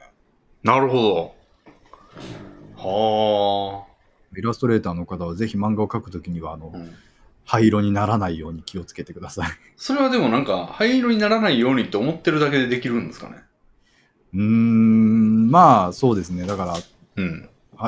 灰色を使わないように、うん。あ、ここはそのままでもいけるんじゃないかっていうのあをあ。意識すればできるようにだなかる。ら灰色に塗る前にどっちかにしてみるみたいな。そうそうそうそうそうそうそあー白か黒か、どっちかにしてみて、まあ見れるなってなったら次行くみたいな。う。そうそうそうそうそうそう。おまあ、実際でも灰色にした方が見栄えがいいなっていう判断になって結果的に、いねコテコテしてやうになっていく傾向にはあるんですけどーなるほそれだと息切れするんですよねど。あー最初にこのキャラクターのこの服をグラデーションで表現することにしちゃったせいでもう 未来英語そうなっちゃうみたいなおーあの時判断をし白黒で表現することに決めてしまっていればよかったみたいななるほど。いうのはあるのでやっほーぱり未来のことも考え て省エネ省エネでそれでもなんか、初めて書いたやつがそれやったら、なんかその過ちしちゃうんじゃないですか。そうですねあの難しく書いちゃうというか。そうですねうんもう漫画で出すキャラクター、あのーソシャゲとかのゲームのキャラクターって、うん。一枚絵で表現されるものだから、うん。ものすっごいコテコテした装飾とかついてたりするわけですよ。はい はそのソシャゲがアニメ化とかするわけですよい。はその時に、もう地獄のような削減作業が行われるそうで、い。ああ、削減。はあ。はもうフリルここはなくてもいいかなみたいな。あ。ここの装飾をもっと簡略化して表現しないとアニメーターが死ぬなみたいな。うんうんうん。そういうのがいっぱい行われるそうで、なるほそんな感じのことをだから漫画でも最初に主人公のキャラクターをデザインしますってなった時にど。う、ん。いっぱいするべきなんですよ。あでもイラストレーター畑の人の考え方としては、あ。 うん。でももっとフリル上がった方が可愛くないみたいなうん。ことを思ってしまって、うんうんそれで間違ったりするんでしょうね。うん。うんうんうん。ありますね。いや、あるんだろうな、そういうの。あの、なんか、スター・オーシャン・セカンド・ストーリーってゲームで、はい。セリーヌっていうキャラがいるんですけど、はい。まあ、魔法使いキャラなんですよ。で、ちょっと年いってる感じの、まあ、まあ、おばさんってほどではないけど、まあ、ちょっとお姉さん20代後半みたいな感じのキャラで、で、魔法使いやんけど、その、なんでやろう。自分の体の周りにこう、一人試着室みたいな装飾があるんですよ。その、自分の体の周りに輪っかが肩ぐらいの位置にあって、はあの、孫悟空が頭締め付けられるみたいなやつで、前だけちょっと開いてるんですけど、あ。はい。そこからなんか、あの、布がファーって腰あたりまで出てるキャラがいるんですよ。はいはいはい。どういう仕組みなんて思うんですけど。あんなんもうコリジョン管理クソ大変だろうな、みたいな。いちいちその布がたなびいて自分の体との当たりで突き抜けないように表現しないといけないとか。あれは、でも、言うてその、昔のゲームなんで、その、キャラの判定が全員一緒なんですよ。その、ああ。ドット絵みたいな感じで、その 3D でめっちゃズームで見れるとかじゃないんで、はい多分それでよかったんだけど、今 3D の時代にあの衣装 のデザインしてたら、なんか壁際に行ったら貫通してるんだが、みたいな 風になってたんだろうな、みたいな。思うと、やっぱああいうキャラデザは 3D ではあんましない方がいいみたいな。いやーそういうのはね、いろいろあると思いますね。うん。るイほどラストレーターが漫画を描くというのは結構障壁が多いかもしれませんが、慣れていってください。なるほど。一人連載とかした方がいいんですかね、その、書い書いてみて、苦労をやるみたいな。でも、なかなかその修作というか、一人練習で本番みたいにって、なかなかできないくないですかそうですね。本当にそれは思いますね。うん。僕、まさしく一人連載やってたわけですけど、一時期。ああ。その別に締め切りとかがあるわけではないけど、自分でここまでって決めて、うん。毎月1日と15日に漫画をあげますって言っですてねやってたわけですが、うん。その時の気持ちと、実際その同じぐらいのペースでの連載枠をいただけて今やってるわけですが、うん。なんかやっぱり入れる気持ちの度合いは全然違っていて、うん。それより自己満足連載の時よりもやっぱりちゃんとしたものを仕上げないとっていう気持ちで、うん。より時間をかけたくなりますし、やっうん。ぱりそこはもう、環境は自分では作れないんだろうなって思いますね。でも、一人連載の時の経験は生きてますかまあ、生きてはいますね。うーん。なるほど。一人連載、なんか、コンスケさんはその、一般的にできると思います一人連載みたいな練習の方法。続かないと思います。あはまあ、読者がいればできるんじゃないですかねあ。ー。うん、本当にそれだ、そこが大きいと思います。まあでも幸い、イラストレーターの人とかやと、あの、うんうんうんフォロワーは多い傾向な気がするんですよ。まあ、そうですね。うん。なんそで、れはうん。励みになると思います。そうですよね。なんかイラストレーターの人がちょっと漫画描いてみたら、読者は最初からいる状況は結構作りやすいんうんうん、うん。じゃないですか。かね。そうですね。プログラマーで一人プロジェクトみたいなのしても、読者もクソもない んので、あでもがん頑張ってる人いますよね、ゲーム作ってやってますってういん。う人でもそれでもなんか人気を、もともと持ってる人気がないから、うんなかなかそのモチベーションが難しいと思うんですけど、漫画イラストレーターとかだと、フォロワーを獲得しやすい気がするんで、いや、それは本当に思いますね。うん。イラストレーターって、すごいフォロワー数増える傾向が顕著ですよね。ほんまそうっすよね。なんか、俺より少ないイラストレーターとか見たことない感じがす るんで、イラストレーターのフォロワー数って、なんかうん、一つ抜けてますよね。なんか桁がマジで一つ違いますよね。うん。社会的地位とかで言ったら、大学教授とか、うん。の方が多分高いんですけど、うん。その2桁ぐらい高いフォロワー数を当たり前のように披露してきますよね、ラフタデータって。 いや、なんかちょっと嫌なこと言うんですけど、その、はいあんまうまくねえなと思ってる、うんうんなんか人とかでも、普通に3万とか、うんうん、 5万とかのオーダーっすよね。なんか、そうなこんれですよゲーム実況者やったら1000とかやろな、みたい な人でも、全然3万5万とかいるから、うん、なんか、ど、なん、なんつうんだろう。オーダーが違うよね、本当に。いや、本当にそう思いますね。ちなみにこれは、漫画家も嫉妬します。うーん。漫画家、漫画描くツイッターって、まあいますけど、うん。漫画ツイッターって実はそんなに、その、うんうん。フォロワー数が増えないんですよね。うん。漫画の方が。やっぱりイラストレーターの方が圧倒的にフォロワー獲得に向いてる感じがあるんですよ。はあ。なのでやっぱり本当にイラストレーターから漫画家になるのはうん、正しいジョブ選択な気がしますね。 俺の、俺はもうほとんど70%ぐらいフォローしてる人絵師なんですけど、はいはいはい。まあ、あの、版権ものの漫画、うんうん一うん1ページ漫画とか、4コマ漫画とかを書いてれば、まあ、それなりだったらもう3万5万余裕やと思うんで、それでまず人を寄せて、やりたいことやってみるっていうのはいいんじゃないですか。まあそうですね。まうあんそこはやっぱりでも落差を感じることになると思いますけど、あ、そっちだけ全然伸びないみたいな。そう、それはそれで結構辛いものかもしれませんが、あーまあでも全然ね、ちそのスタートからゼロからスタートするのと、うん。判権データ獲得だとしてもちゃんとした人気があるのとでは全く違うと思いますので、うん。そこは羨ましい限りですね、判権もので。地盤が、データ地盤がある人たちは。うん。いやでも家の力はほんますごいっすね。いやー、ツイッターとの相性が抜群にいいんでしょうねう。ん。もう砂糖ですよ。あの、舌に乗せるだけで美味しいみ たいな。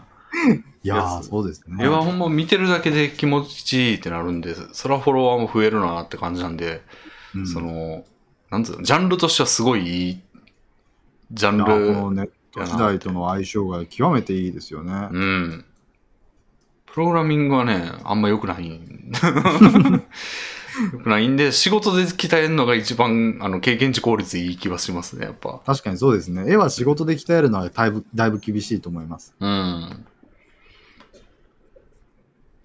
なんで、まあ、そういう感じですけど、まあ、コンスケさんのは結構その、ちょっとラチート使ってるからな、コンスケさんは。その、絵何をで、すか絵を描いてる時に全然苦痛を感じないっていうのは、ある意味 チートだと思うんですよ。それはレビンさんもプログラミングに関してはもう生まれた時からチート機能を持ってますかいら。や、そうなんですけど、まあだから任意の人がそれを持ってるわけじゃないという意味で。そうですね。うん。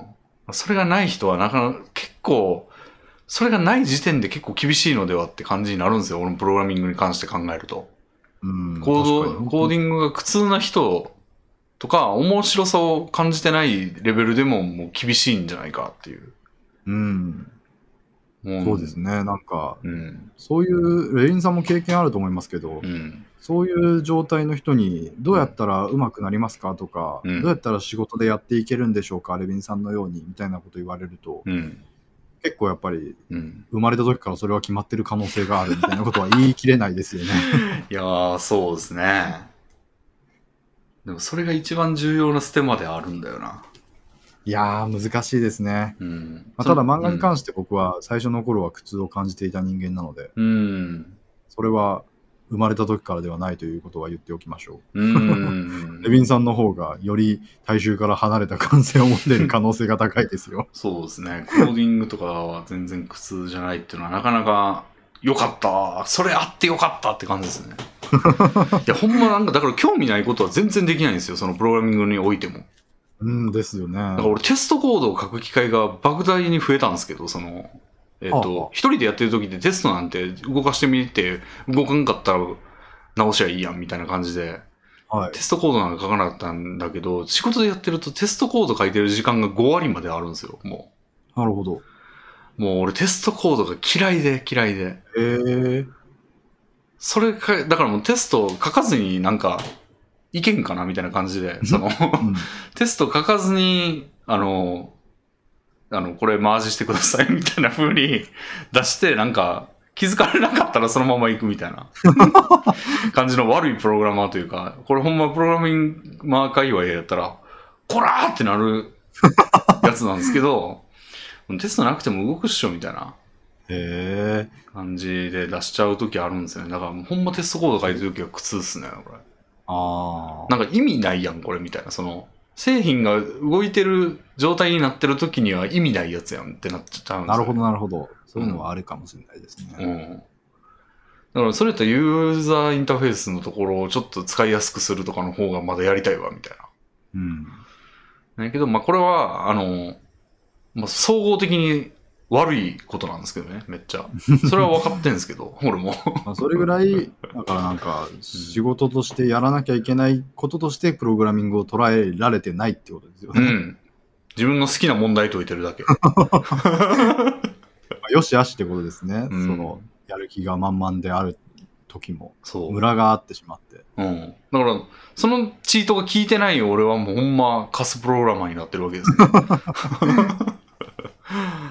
そうなんですよね。だから、まあでも、ある意味その自分の、なんかその、職業としての適性、ドストライクの適性持ってなくても、なんか、引き寄せることはできるかもしれない。例えば、凝り性なとこがあるんだったら、凝り性なところを、その、そのジャンルにおいて凝り性なところを活かせば、それやってる時間中は苦じゃない。例えば、まあ、なんやろ。すごい細かいところを書くのが好きなだけでうん漫画は書けないって人でも、細かいところを書いてるときは楽しいはずなのうん。だから、なんとかその細かいところを書く時間で自分をごまかしつつ、うん。漫画に向けるとかはできるかもしれないじゃないですか。そうですね。まあ、自分の特性をなるべく、あの、割く、時間を増やすとか。で、うんあの、全編書くのがきつい、全編書き切るようなドストライクの特性じゃないけどっていう人でもまあ、やり方はあるかもしれないですね。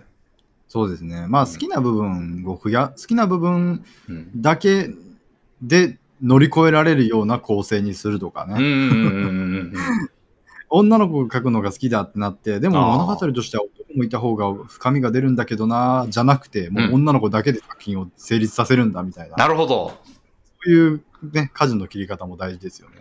あ、男書くの嫌いな人とかいそうですね。全員いると思いますよ。 それは、うんでも、今言った例がまさしくそうですけど、うん。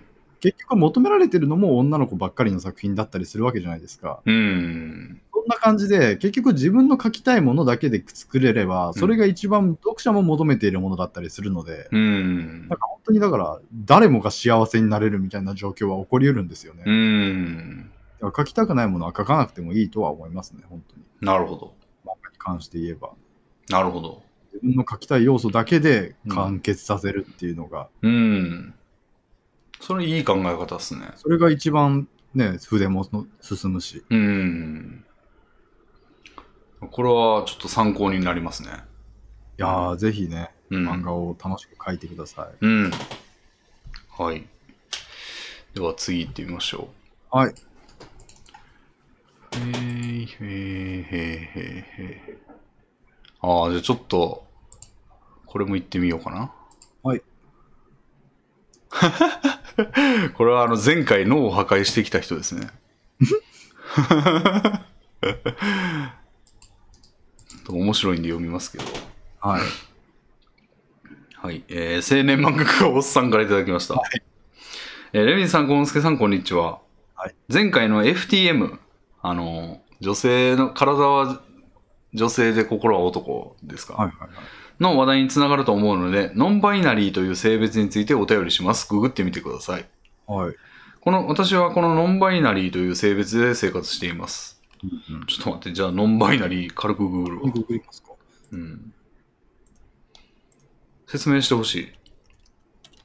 まあでも、ググって出てくる説明が一番正確でしょうからね。うん。あ宇多田ヒカル宇多の田ヒカル犬でも同宇多じの田ヒカルが一番に出てくるぐらい、日本語的にはうん。まだ浸透してないんでしょうね。うん。なるほど、なるほど。自分の性認識に男性か女性かという枠組みを当てはめようとしない考え方。うん。そうそうだからさっき、まあ、以前まで我々が言ってた心は体であ、心は女性で体は男性でとかじゃなくて、うん。もう男性とか女性とかそういうキーワードを用いずにうん。考えるってことですよね。うんうんうん。なるほど。バイナリーってまあ、二進法のことやから、 01 01じゃないってことね。うんうん。はい。で、えーという性別で生活しています。はい。一般的には女性として過ごしていますが、えー仕事では男性向けの漫画を描くので男性です。え仕事で男性向けの漫画を描いてたら男性ってわけじゃなくないうん。まあまあまあ。えーなぜ性自認は男だと思ったかというと、性的な思考や考え方が男性的だと漫画を描いていて知ったからです。なるほど。ちなみに私はお二人からギャルと話してるみたいと言われてるのは嬉しいです。 可愛いと友人から言われるのも嬉しいです。なるほど。エロ漫画に出てくるギャルみたいになるのが私の夢です。また脳が破壊されてしまった。すみません。前回のお返事で気色ない範囲で推しを推しているのはとてもいいなと思いました。私も気色ない範囲で推しを推していこうと思います。素敵なお返事ありがとうございました。おーあ今回は非常にまとまった文体で、いやー、素晴らしいですね。うん。いや、でもノンバイナリーというキーワードについてうん知れたのは面白かった、いいいい収穫だったと思いますね。うん。ノンバイナリー。あまあ、クロス、い X ジェンダーっていう言い方の方が一般的なんですかね、うん。日本では。確かにカッコで出てきますね。うん、だうんうん。から男女どちらとも異なる性自認を持っている。だから、この方の言ってる、一般的には女性として過ごしていますが、仕事では男性向けの漫画を描くので男性ですっていうのは、うん。さっき言ったような、えー、と性自認が男性で、性思考が女性でとか、うん、そういうレベルではない、もっと細かな範囲においても、うん。男性的な部分や女性的な部分を併せ持っているので、うん。総合的に考えれば、もう政治人においても、性的思考においても、うん。クロスジェンダー、X ジェンダーであるっていうことが言いたいんでしょうね。うん。なるほど。まあ、割と自然になのかもね、それが。いや、僕もそう思いますね、なんか。うん。性別、だからつまり、チンコが生えてる生えてないが、うん。あるから、うん。なんか1か0かなんじゃないのっていう感覚があるだけで、うん。うん内面的な部分はうん結構もっとグラデーションなものだという考え方の方が自然ですよね。確かにね。なんかあのーなんつうんだろうな。グラフに例えばしてみたとして、はい。右端が1で、女性。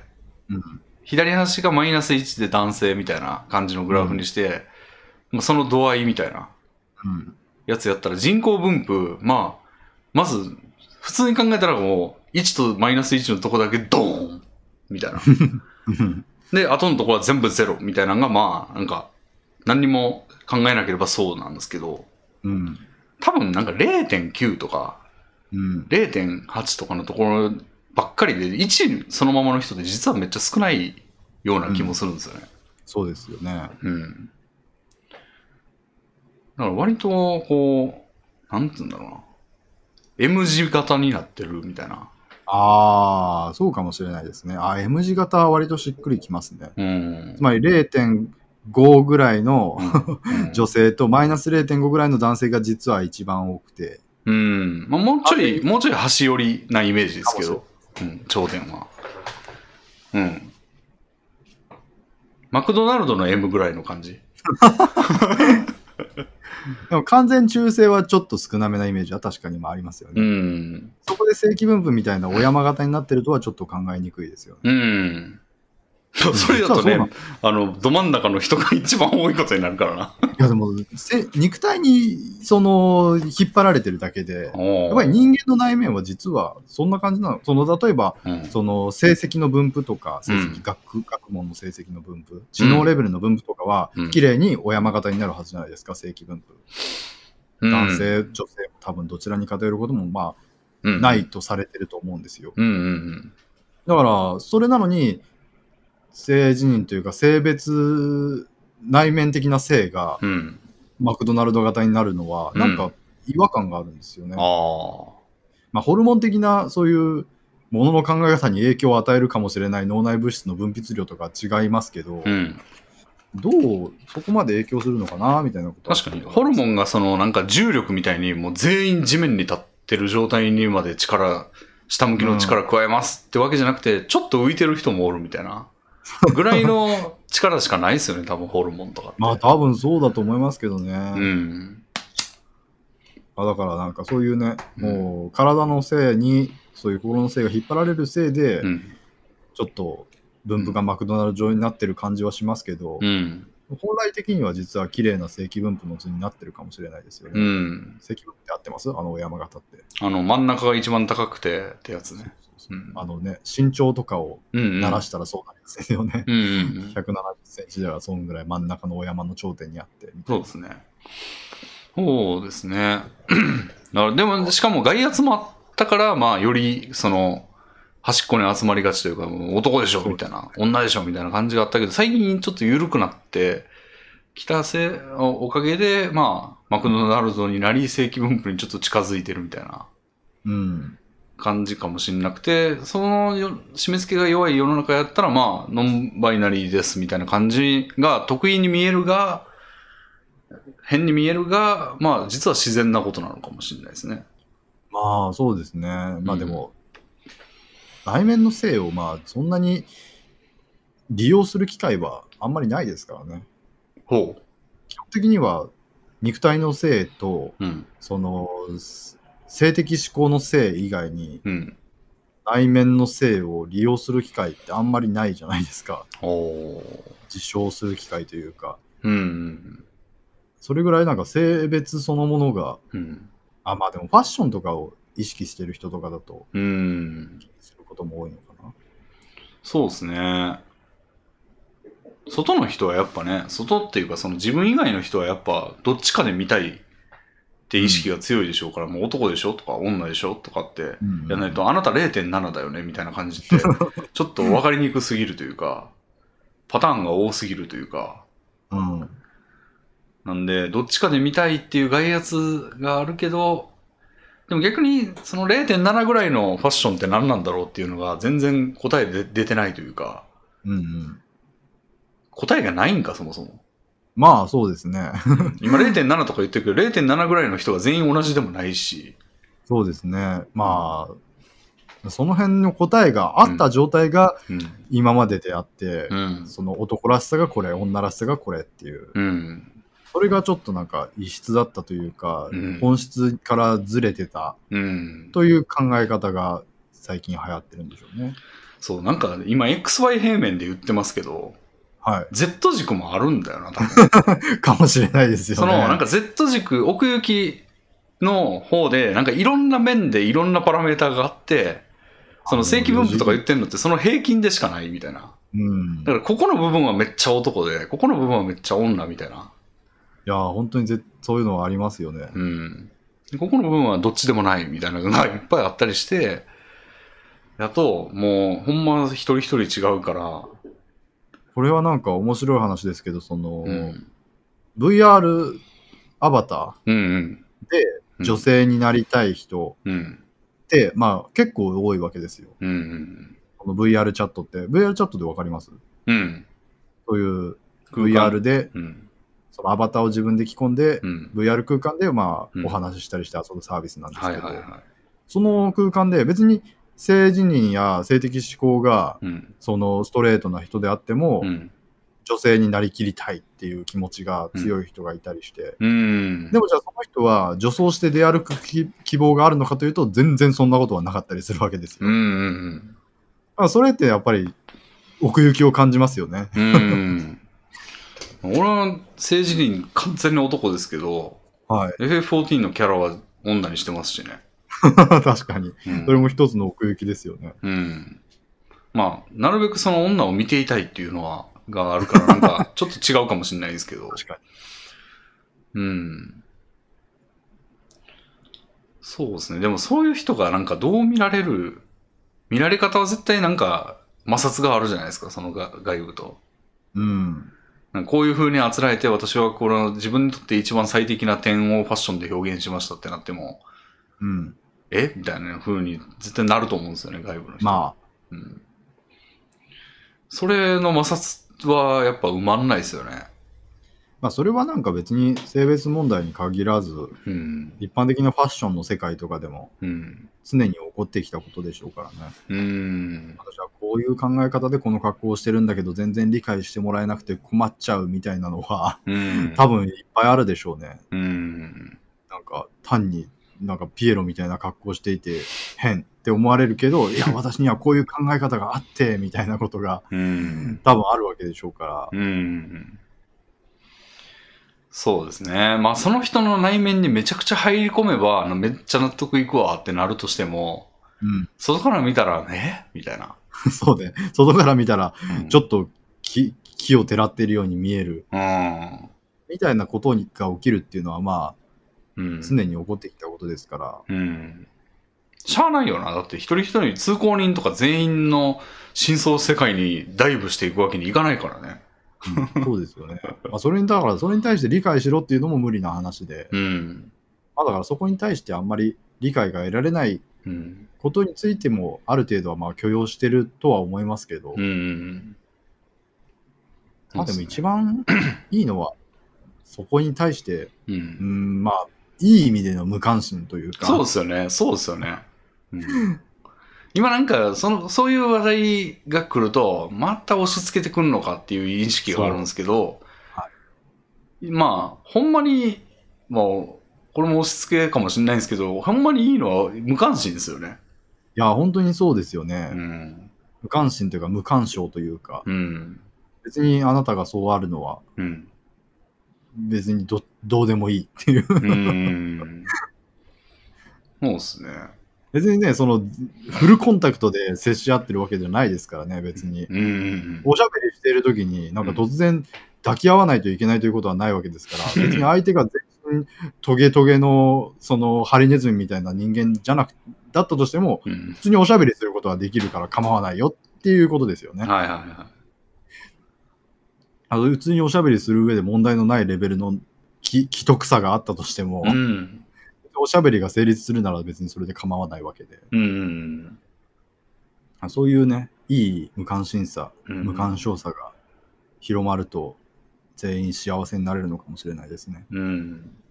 そうですね。まあでも、うん、そうやけど、まあそうはならなくて、まあ、押し付けてくるやつが、まあ、結構いると思うんですよ。どっち側にもね。うん。そう なんですよね。なんか、その上で無関心が無干渉がいいよねっていう考え方は平和的ですけど、うん。その、無関心無干渉のレベルが人によって結構違いますからね。うん。それはもうなんか、人を傷つけるレベルの無視じゃんみたいな、う。いうん言い方をされてしまったらもうなんか、え、そうなのみたいな感じになりますようね。んでこうカウンターしてきた時に対抗策がないっていうのもあるんですよそのどういうことかというとそのもうそういうなんか1か0マイナス1しか俺は嫌だもうそういうじゃない人とそうま1かマイナス1の人としか接してると俺は苦痛なんだっていう人がいたらうん、それはそれでその人は大変なわけじゃないですかそうですね。で結構そういう人も多いと思うんですよねいや、全然いると思いますね。うん。でもその人たちは保護されない、保護されないというかその、なんか悪役みたいな感じで言われますけど、うんその人らも普通だと思うんですよね。そうですよね。その人たちがどんどん追い今追いやられていくってことですよね。うん。それもそれでなんか問題というか、どうしたらいいんだって感じですよね。いやー、どうしようもないですね、それうんこれはでも本当にうん男湯女湯問題でもありまして、はいはいはそういう性自認が多様であることによって、い。うん。男湯と女湯で分かれている状態が、うん。まあ、そのよろしくないんじゃないかっていう感覚があるわけですよ。うん。でも、じゃあそれを全て解決しようと思ったら、全員個室湯にしないといけないわけですね。そうですね。こそのねべ見ず知らずの他人同士が同時に入浴していると絶対どこかで問題が起きるという考え方になってしまうので、そうですね。まあ、でもリソース的に不可能だったりするわけじゃないですかうん、トイレとかも、なんか全部個室にしたら済むってわけじゃなくて、その廊下から直で個室にな全部なってないと、一旦どっかに入って中が個室、全部個室ですやったら、その、なんか、お体が女のやつ、あ体が男のやつと同じ空間でブリブリするのが絶対嫌っていう女性とかもいると思うんですよ。ですよね。だから直、廊下から直個室やったらいいけど、そんなことしてたら建物がね、うんそんな部屋ほぼトイレなんだなみたいな 感じになっちゃうからな。いやー本当に難しいところですけど、うんまあ理想論を言ったらでもそういうことになってしまうわけで。そう。80%トイレが理想ですよね、多分。うん。だから結構ね、だからその辺はうん。いろいろと変わっていくのかもしれませんけど、どう変わっていくのか面白面白そうですね。ああ。我々はまだもうあと3、40年生きると思いますけど、うん。その過程で多分うん。何らかの変化はあるでしょう、きっと。そうですね。うん。答えを求めてるっていうよりかは着地点がどこになるかっていう感じですもんね。そうですね。うんうん。確かにちょっと興味ありますね、それは。という感じで今週、今週の、うん。なんだ、LGBT の話でした。 持ってこられがちなね、幸之助さんも。さすがにでももう LGBT の話も出尽くしただろう感ありますけどね。うん。割と結論めいたものに基づいて喋ってますよね、割と。だいぶだからこの辺我々はハイコンテク ストな LGBT に対して非常に深い造形が生まれてる空間だと思いますね。まあ、造形というよりは、我々の中での結論はもう割と出てるみたいな感じですよね。うん。いや、ありがとうございました。はい。じゃあ次は、えー、っとね。うーん。あ、じゃあちょっとね、一般向けお便りも行ってみようかな。なんかね、あ、そうですね。一般向けお便り全然読む機会がなくて、最近久しぶりに見たんですけど、はい。いなんか結構来てるんですよね。やー、これはもうレビンさんがあんまりうん。バラエティ豊かな人を呼ばないことの弊害な気がします けど。確かにもう最近は3人を回してる感じ。もうそれぞれの専門お便りだけで回っちゃいますからね。うん。いやでもバラエティ向けは、バラエティ向けというか、一般向けは僕読みたいですね。うん。てか俺向け、俺に向けたやつもこっちに入っちゃってるんで、そう,、結構来てるんですよね。じゃあ、じゃあちょっと俺の引っ越しの話題をしてくれてる人がいるんで、ちょっと行ってみます。はい。えー、っと、こちらは、はい、えー、床暖房最高さんからいただきました。えー12月28日に引っ越しをしました。えー、おとといじゃないか。恥ずかしながら実家暮らしのため、親に言われるがままついていく形です。もともと住んでいるマンションから少しサイズダウンする間取りだったのですが、全然収納が足りませんでした。もちろん狭くなるのでかなり断捨離はしました。しかしながら持ってきたものの収納持ってきたものの収納できないので捨てるの連発でした。レミンさんも狭めの部屋に引っ越しされるなら自分が思っている以上に荷物を少なくされるのをお勧めいたします。また、もともと住んでいる家の家具や不要物は何もかもまとめて引き取ってくれる業者に依頼しました。お引っ越しのご参考になれば幸いです。なるほど。俺はめっちゃレミンさんはう、うん、広いところに行くんですかそうしたいなと思ってるんですよね。今、2択なんですけど、うんうんうん。安く上げて、もう今より、今の空間全然使ってないところもあるんで、うんうんその本棚が置いてたところなんてほとんど寄りついてないし、うんあの、ソファーをなんか座ったことももう1年ぐらいないみたいな、ぐらいだったんで、その空間がまるまる死んでたようなもんなんですよ。もう段ボール置いてあるみたいな。なるほど。そんなもんもうなくていいのではみたいな感じだったんで、狭めの部屋にして、もう家賃もめっちゃ抑えて、なんか寿命を延ばすというか、その、そう金の消費をですね抑えるっていう説が一つ。はい。もう一つは、金が、を使わなきゃ損だよ、みたいな感じで、あ家にめっちゃおるんやから家豪華にしようや、って言って、もう10万ぐらいの、地方、ちょっと地方に外れ、さらに家賃も上乗せするぐらいのはいはいは感じで、あの、いいところに住んで気分よく家の中で過ごすっていうプランが一つ。うん。どちらを選びかち、選びそうなのかというと、もう後者にどんどん傾いてますね。おお。もう家賃12万ぐらいで足していいんじゃないみたいな。 まあ、だからレビンさんってゲームとかの、うんその持ち物上限に苦しむ派ですかどういうことですか持ち物の上限とかが設定されていて、はい。その手に入れるアイテムを全部保管していたら、うん。いらないものちゃんと選んで捨て続けないと、ああ新しいアイテム。ローグライクでアイテムに悩む派かどうか。まあ、ローグライクもそうですし、うん RPG とかでもそういうゲーム結構あると思うんですけど、うん。どうでしょ最近はね、ドラクエとかやと袋っていう便利な存在 がうまあ、そうですね。 あって、全然悩んでないんですけど。いや、僕、ソシャゲとかで結構そういうのがあったりして、ほ。そうの上限を増すためには、有料課金してくださいね、みたいな。うーん。いう部分も含めて結構ああ。追い立てられるようにそのものを捨てなきゃいけない。はいはい、ではい。何が言いたいかっていうと、うん。そういうのに悩む派だったらうん広い部屋に住む方がいいと思っていて、うん。そういうのに悩まずにちゃんといらないものを捨てることにこに抵抗がなかったり、うん。なんならその狭い少ないリソースというかその空間をうん。うまく使うのが好きな人とかだったら狭くても苦痛じゃないと思うんですよ。なるほど。それはね、あのね、最近変わった感じがするんですよ、俺。へえ。めっちゃ最近、もうこの1年以内。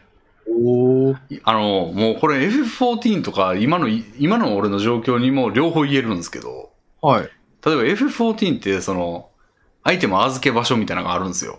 はい。で、俺そこ、あの、始めてから、えー3ヶ月ぐらい前までパンパンやったんですよ、ずっと。はいはいはい。もう素材、なんかアイテムを作るための素材とか、いや、いるかもしれんとか言って全部入れてたらパンパンになって、うん。あ新しく拾ってきたもの入んねえみたいなうん感じになって、どうしたらいいんだみたいな感じになってたんですね。で、はい今の家もめっちゃもう、クローゼットの中は魔境みたいな感じで、はいはいはい。もう捨てることを全然せずに、もういろんなものが山ほど入ってる状況だったんですけど、は幸之助さんに言われてからかもしれないんですけど、ええちょっと前になんかその、金使った方がいいですよの下りみたいな。はいはいはい。だから割と半年ぐらい前とかですかね。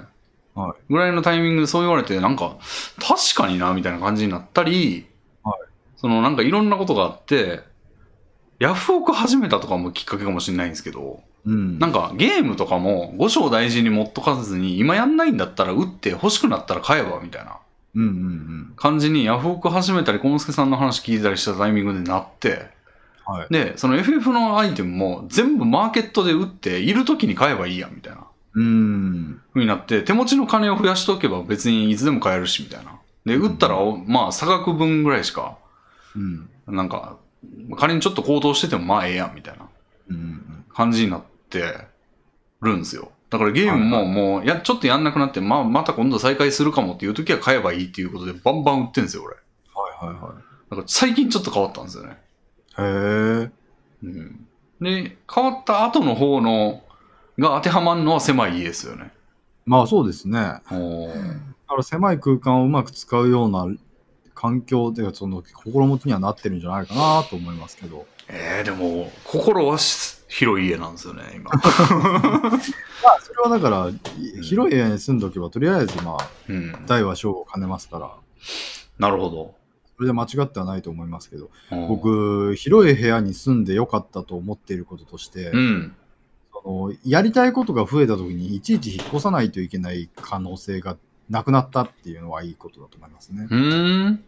そのもう例えば、うんまあ、レビンさんは分かんないですけどアクアリウム始めようってなった時にはい。最低限の広さしかない部屋だったら、うん。そのためだけに引っ越さないといけない可能性って出てくるじゃないですなか。るほど。はい。それってすごいバカバカしくないですか、うーん。だから、まあ、とりあえずだからフリーもう使わない空間でもいいからとにかく空間があれば、うん。なんとなくは新しいこと始めてうん。みたいなことがいろんなことでできるようになると思うんですよ。なるほど。一部屋なんか、使ってない部屋があっても、なんか急に麻雀にはまって全自動で買っても、まあ、導入できるしね。そうそうそうそう。で、飽きたらまたその、うん売っ払うから捨てるかして、アあとク何もアないリウム始めたりとか。 そうそうそうそなるほど。う。あ結構ね、なんか、わか、ひ家、引っ越しって気軽にできないことだから、うん。そういう意味ではなんかね、空空間だけでも確保しておくというのはいいかもしれない。だかなるほら必要な空間プラスアルファ。ど。うんうんうんうん。確かに。じゃあ、俺は、その、狭い部屋でも OK な感じにシフトしつつある。まあ、ほんまにシフトしてんのかわかんないんですけど、うんシフトしつつあるが、広い部屋に住む意味もあると。そうだと思いますよ。レビンさんがこれから突然うん。筋トレに目覚めてう、ん。ルームランナーとかを買い始めて、うん。狭い部屋で最低限でいいやって思ってたらうん買うことも、お金は貯まってるのにルームランナーを置く場所はないみたいな状態になって、うん。うん寂しい思いをするんですよ。なるほど。俺は何のために安い部屋に住んでいるんだみたいな。おーいいこと言うね、幸之助さん。 俺のやりたいことが全部肯定されていく。でもこれ僕も通ってきた道なんですよ。だから、なるほど。狭い部屋に住んでお金貯まってても、うんなんかお金を使う、費やせるスペースがないみたいなことはおーあったわけですから、なるほど、なるほど。悲しかったですよ、あれは。うーん。確かにな。うん。でもまあ、物はも抱えてんのはほんま、ろなんか大したいいことじゃないなっていうのはそうですね。すげえ思って、なんかもうほんま、今回その、物をいっぱい捨ててて、はい。いや、こんななんか使っても見ても何にも俺の生活に関わってないものが山、所狭しと詰まってたんだと思う と、なんかちょっと若干許せない気持ちにもなってき て。こんなもののために足引っ張られてんのか、俺は、みたいな。いやー、過去の自分に対する恨みというか、うん。だからもう、断捨離派になってきてるかもしれないですね。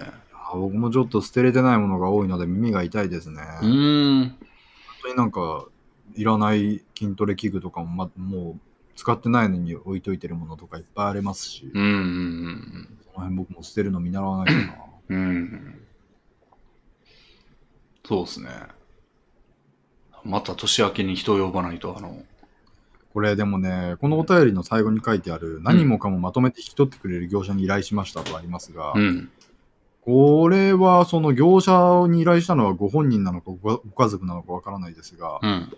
かなりの出費だったと思いますよ。どんぐらい行くんですかねいやー、こういうのはもう多分ですけど、トラックで扱い、取り扱ってるので、うん。トラック1台いくらみたいな感じでやってると思うんですよ。うーん。だからまあ、最低限か、最低限が4万円とかだと思いますね。うーん。トラック1台を動員する費用として。なるほど。まあ、僕、そんな感じの価格でやって、すごい後悔しましたから、はあ。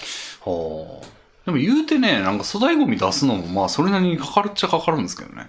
えでもまあ、そんな4万円とかはかかんなくないですかまあ、そうなのかな ?1。点数千円、いいっても数千円でしょ。さいでも千俺、第1弾、その、粗大ゴミいっぱい出したんですけど、はい。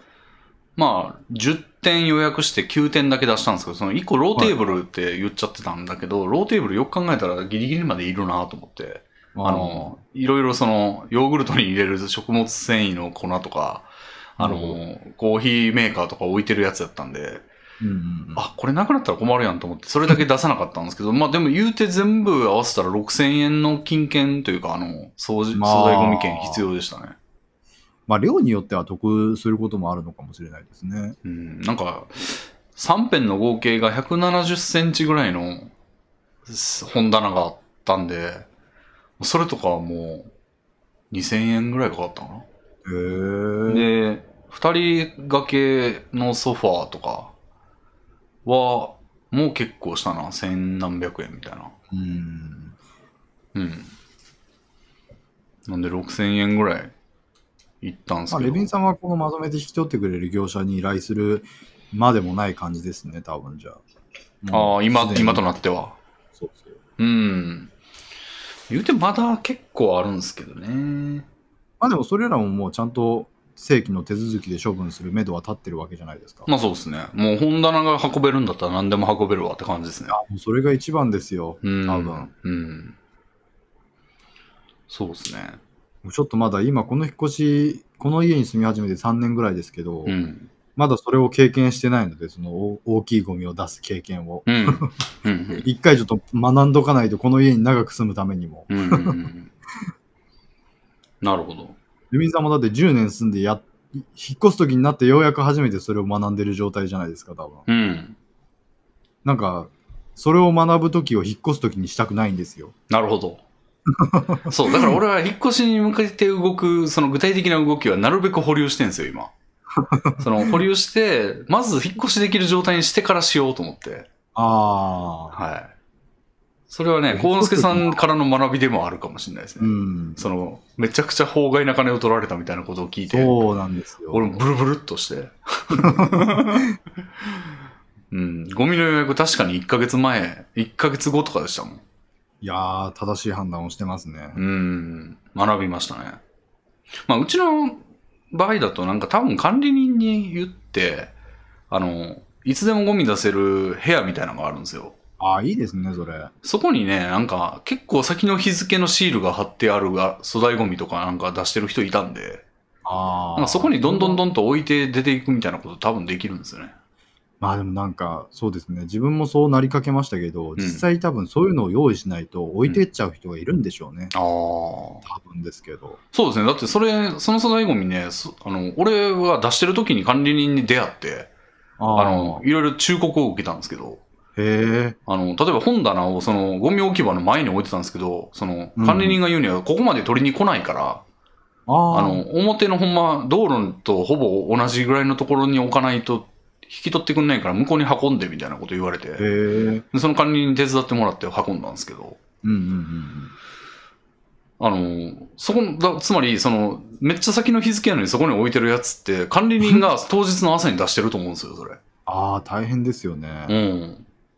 だから、あれ、それはね、そこまでのことをしてるっていうのは多分もう置いてっちゃう人がいるとかいうよりはマシだって、多分管理人が思ってるからだと思うんですよねい。やー、多分そうだと思いますよ。うん実。際だって、引っ越す側としても割とどうしようもなくて、うん。置いていくしかないなーみたいな感じで置いていくことになる様子が割と想像できますもん。ああ。それぐらいなんかどうしようもないんですよ。うん。引っ越す時のものって、うんうん引っ越し先に持っていけなかった引っ越すはずだったものって、うんうん。だってもう家には何もないし、うん同同時上にも。うんうん。しかも自分の体ももう引っ越し先に移ってしまって、わざわざこっちに戻ってくることなんてもうなくなるし、うん。置いてっちゃうしかないよなーみたいな気持ちになっちゃうのはすごいわかりますね。うんうんうんそれぐらいなんか、なんかね、うんうん。無力なんですよ。 はいはいはいはい。引っ越し前の家に残していく無力感。うん。実家を頼りましたね、最終的にその時僕は。なるほど。近いから。そう、一番最初の引っ越しでそれやりかしやらかしまして、うん。最後の最後、なんか、最後の最後、掃除用具一式、うん。結構多かったんですけど、うん。部屋をきれいにして出ていこうと思って、うん掃除用具一式だけは部屋に残して、うん。いや、引っ越し終わった、みたいな感じになった時に、うん。掃除用具一式どうしようみたいな風になったんですよ。ああ。持って新しい家に迎えるぐらいの量ではない掃除用具になっちゃってて、うん。かといってもうこの家は二度と来ることがない 家でそうでそのす掃ね。除用具どうするべみたいになった時に、うんもう実家の人に取りに来てもらうしかなかったであす。あ。俺も最悪ね、会社が近くにあるんで、そこに置いとくっていう手は使う可能性はありますね。いやーちょっと気をつけないといけませんよ。割割。と大きいものを無意識に残してしまったりしますからうんうね。んうん。あるやろな。そうですね。まあ、細かい、なんか、どうでもいい話なんですけど、なんか本棚をその道路の側に置いたんですけど、はい。あのーまあ、言うて敷地内に置かないといけないんで、はい。敷地内の道路にめっちゃ近いところに置くことになったんですけど、はい。あのー目の前に車が止めてあるんですよね。ああ。で、本棚が倒れたら全然届く距離なんですよ。うん。で、なんかその運ん、管理人と一緒に運んで、はいはいはい。ここってことで、で、俺は、あ、この人がここに置くっていうことを容認してるってこともか、これは無敵だぞって思ってたんですよ。 はいもう置いてて怒られることはないっていう。あで、よし、終わった終わったって言って、家帰って、風呂入って、はふーって思ってたら、ん目の前に車があったよな、よく考えたら。あで、俺前の日、めっちゃ風強かったんですよ。あー。あれと思って。あれ倒れた ら俺だよな、みたいな。うん。倒れてバーンなって、ぶっこ、なんか窓割れたりとかしたら、俺が怒られるのではと思って、風 呂、風呂慌てて出て、あのあまあ慌ててって言ってもまあ普通にちょっと、もうちょっと疲れたかったけどな、を、あの、抑えて出あてのこ、れは一刻を争う事態ですよ。で、本棚を横向きにして、お なるほ ど、倒れないように。 そうそう、倒れても、車には絶対届か ない、その、 あのところを、そこにして、戻っていきましたね。 うん。いや、実際全然そういう事故とか起こり得ますようね。ん。俺一回、あの、岩手に住んでた時に、はい。チャリをその、駐車場に置いてたんですけど、はい駐車場って言っても、その、車と自転車がもう混然となってるみたいな、なるほど。スペースだけみたいなところで、止めてたら、なんか、ある日、カゴに手紙が入ってて、はい。あの、これが倒れてきて車が傷つきましたってえー、書いてあって、それだけやったんですけど、 えー。はぁって なって、ビビりましたね。それから俺、あの、いこれ消防法的には多分ダメなんですけど、あの、家の横に置く、あの、2階とかやったんですけど、はいはい。廊下に置くようにして、もう、自転車。 だって雪とか、めちゃくちゃ積もるんで、その、自転車がどうなるか分かんないんですよね。うん。どその自転車の面積分周囲どこにでも倒れる可能性があるみたいなうんあ危ねえと思ってなんかもう2階に置くようにしたんですけど、いやー、結構その辺は気遣いますよね。うんその思い出があったから本棚もちょっと顔が青ざめてみたい なはあってなりましたね、うん、いやー、引っ越しに際してそういう変な事故に巻き込まれないといいですけどね。うんうんこうれんからいろいろあると思うので。そうですね本棚を出すのも結構ギリギリでしたけどねあの引っ越し業者向けの案内みたいなのがエレベーターに貼ってあってあの、はいはい段ボールは絶対持ち帰るようにしてくださいとか引っ越しうーん引っ越し業者のロゴが入った段ボールは回収しませんとかへえあ。の貼ってあったりあの必ず目張りをしてくださいみたいな目張り目張りというかあのなんていうんだっけあの緩衝材みたいなのをエレベーターに貼ってああ、はいはいはい。出し入れしなさいよ、みたいな。で、俺はでも個人でやってるから、その、まあ、で、本棚なんか持ち上がるわけないから、あのうんなんていうの、あの、角を、角をき、あの、だけが地面に接してるようにして、あもう対角線側の角を前に送り、で、そまたその前の対角線の角を起点にして、っていう、こう、なんか、よっちよっちみたいな感じであはいはいはいは運んでたんやけど、これ、角のところちょっと凹んだりしてんちゃうみたいな。い。いやー、怪しいですよ。まあ、コンクリなんで、主に。あの、うんそんなことはないとは思うんですけど、その、エレベーターにガーンとかなってたら、いやー、でも引っ越しの、なんて言うんでしょう、やり方としてはかなりまずいでしょうね。まあ、本棚を別に傷つけなくても、傷つけてもかしまっても構わないっていうそうそうそうそう。側ですから、うんそっち側の心配はいらないですけど、そうそうそう。やっぱりマンション側に傷つけたら困りますからね。うん。なんか危うい方法で出しましたけど ね。うん。確かに。いや、引っ越し業者は利用した方がいいと僕は思いますけどね。に。ういんうかにん。荷物が少なかろうと。それはね、そう思ってきてますね、だんだん。ですよね。うん。あの、洗濯機とかが運んで、自分で運んでる最中にぶっ壊れたりする可能性も全然あるから、いや、本当にそうですよ。これは業者でやったら壊れたら多分保証があるやろうし。うん。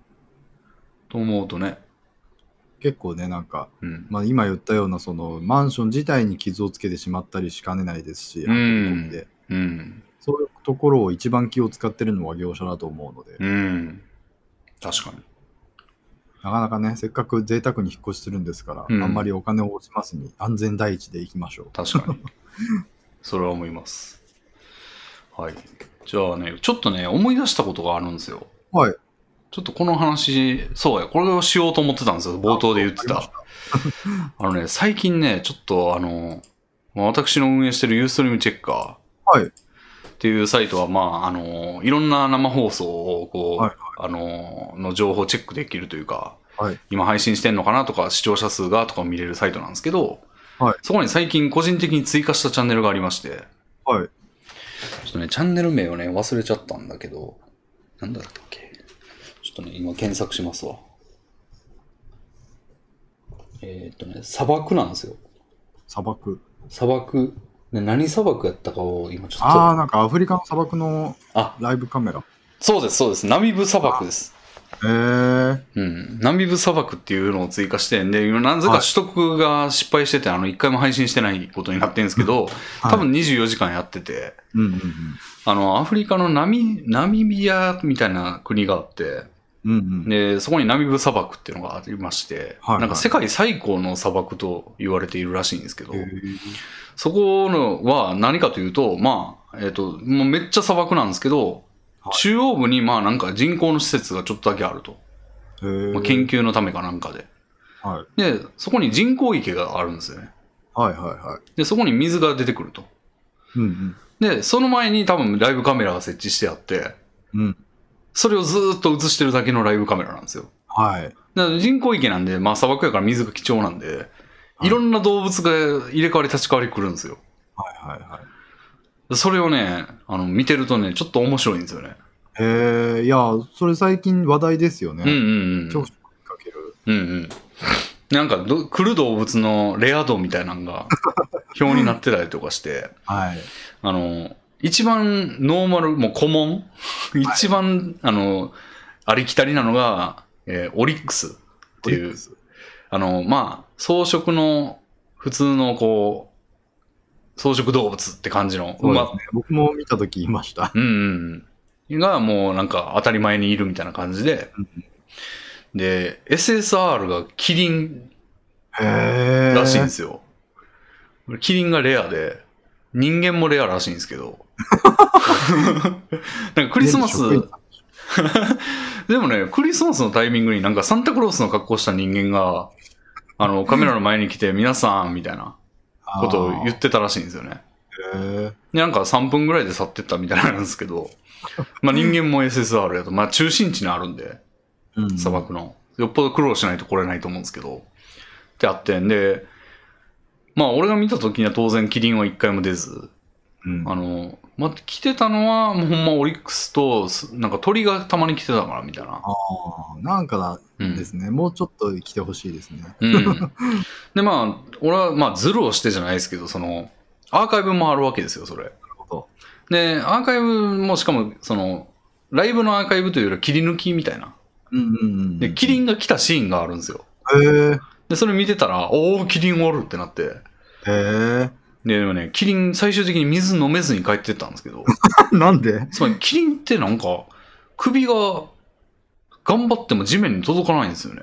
ああ、そうですね。うんで、どうやって地面のものをやるかというと、なんか前足をめっちゃこう、ハの字型にもして、なるべく頭を地面に近づけて、で、かがむんですけど、それでもなんかなかなか届いてなくて、そうなんですね。うん、全然水飲めてなかったんで、なんかコメントも見たら、その外人がいっぱい英語でコメントしてるんですけど、それを翻訳すると、あの、かわいそうみたいな 感じで、あの、悲しいなみたいな。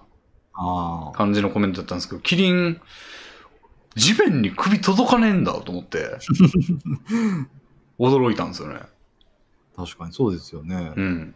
水とかめちゃくちゃ重要だと思うんですけど、うんそれのに入手に困難するって絶滅しちゃうんじゃないのって思いますけど。で、俺それも不思議に思って、こんな生態してたら、うん。死ぬやんと思って。で、まあ例のによって、ウィキペディアでキリンを調べて、あーはいで、キリンのことをいろいろし、なんか、まあ、ウィキペディアに書いてることをそのまま読んだだけなんですけど、はい。あの、見てたら、い、なんか、キリンすげえなってなって。なんかまあ、知ってること知らんこといろいろ入り混じって、なんかすげえ生き物だなと思って、うん。なはんですよ。で、それちょっと、あの、豆知識コーナーになるんですけど、い。キリンって、水ほぼ飲まないらしいんですよ。へえ、そうなんですね。なんか、あの、食べ物に含まれてる水あだあ。けで大体いけちゃうんですって。ええ。でまあなんかちょっとその葉っぱとか高いところにある葉っぱとかが、まあ、たまに果実とか食うらしいんですけどうんうん。なんかそれがほとんどでその中にある水で済むんだけどだからあの普通の草食動物って寒気は移動大移動するらしいんですけど寒気ってあへのー乾いてる木ね雨全然降らない時期みたいな、キリンはほぼ行動生活圏が変わんないんですってへえ。で、これは特殊、すごい特殊らしくて、草食動物としては。うんうんうん。で水飲まなくていいんだじゃあなんで飲みに来てたんだろうって感じなんですけど、まあ、たまには普通の水も飲みたいんかなっていう、へえ。うん、でまあこれも有名なやつですけど睡眠時間がほぼないっていう、まああ。あ、これは聞きますよね結構あ、聞いたことぐらいは。なんか記述してるのを読むともう熟睡は長くて10分とからしくてええ。長くて平均2から5分とか書いててめしかも立ってるんですよね、その間。そうそうそうほぼ立ってるうん。でたまーに座るらしいんですよへえ、座るんだ、あれ。うん、たまに座るらしいんですけどほぼ立っててでなんか首を体の上に乗せて寝たりするらしいんですよねあああの足を、まあ、馬みたいに馬もたまに地面に寝っ転がったりするんですけどうん。それみたいな要領で寝っ転がって首をあの体の上に乗せて、まあ、寝るらしいことへもあるらしいんですけど、っていうのもへーって感じで、まあ、睡眠時間短いのは知ってたけど熟睡長くて10分ってマジかみたいなのがあったのとあと子供がなんかすごい生まれ方が面白いというか、え。まあ普通に馬みたいにこうなんか股の間からボトンみたいな感じなんですけどあ、はい。キリン超足長いじゃないですか。確かに。だから子供って2メートルぐらい落ちるらしいんですよね。生まれた時怖っ。ボーンみたいな。 割と2階から落ちるぐらいの、まあ言い過ぎかな、さすがに。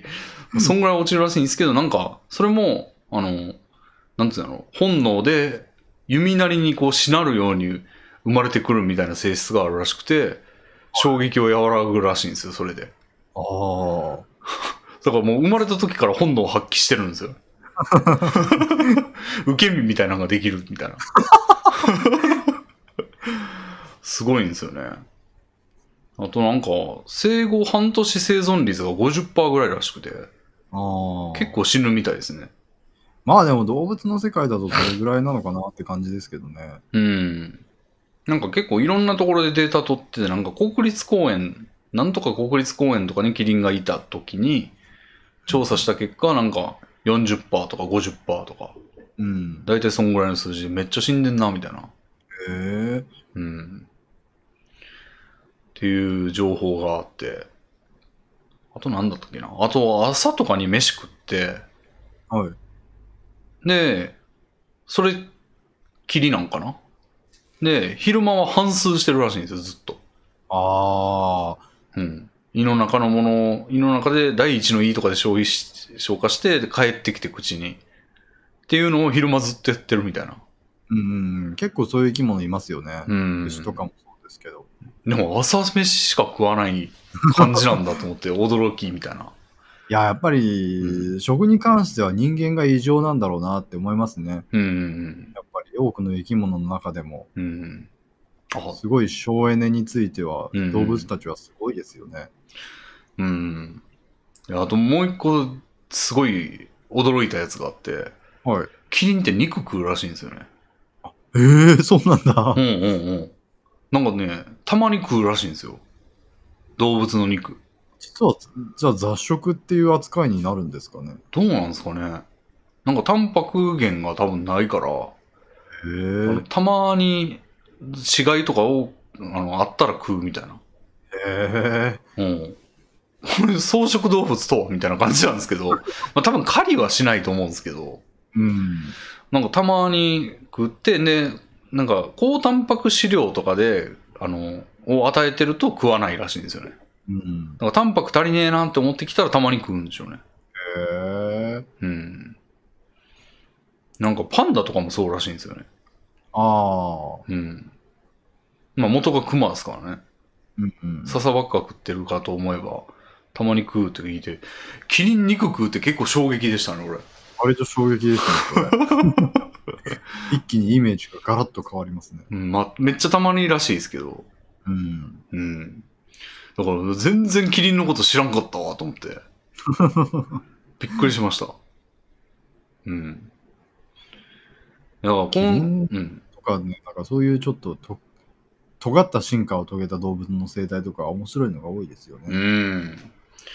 でなんか、そんな生態で、なんか、地面の水飲めないが、俺一番ビビったまで可能性もあるんですけど。まあでも、やっぱりそこはう、ん。そういう動物の進化ってう、ん。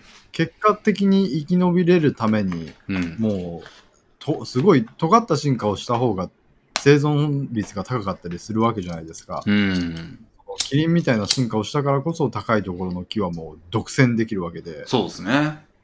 まあそういう意味ではなんか面白いですよね。うんそのゲームの、対戦ゲームの環境みたいな感じで、 うんうんなんかこの機この機能さえ使いこなせていれうば、ん。それこそが最強でみたいな、うんうんなんかそんな、だから陸上の生物として初めて制空権を得た生き物なわけですよ。うんうん。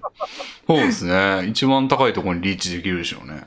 だからこそ、なんかそういう、さあの寒気に大移動とかをししないといけないみたいな、そういう余計なエネルギーの消費も抑えられて、うんうん結果なんか生き延びることができて、うん。うんあなんか生き物の進化の、うんそういうところ、すごい好きなんですよね。そうですね。なんかあの、なんか絶滅度みたいな指標ってあると思うんですよ。あの、はいはいはなんかレッド、レい。レッドリリスト。レッドリストみたいな。そうそう。はい。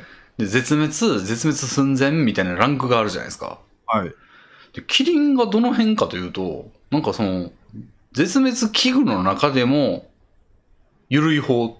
ああ。なんか確かね、絶滅危惧って 4, 4ランクぐらいあるんですけど、うんうん。確か上から2番目ぐらいで、そんなにって感じなんですよね。へえ。なんかあんな水も飲めねえし、なん か、まあ、蹴りは強いんでしょうけど、なんか肉食獣に狙われて、あんなんで逃げれんのかみたいな感じやから、結構個体数減ってんのかなと思ったら、そんなにでもないんですよね。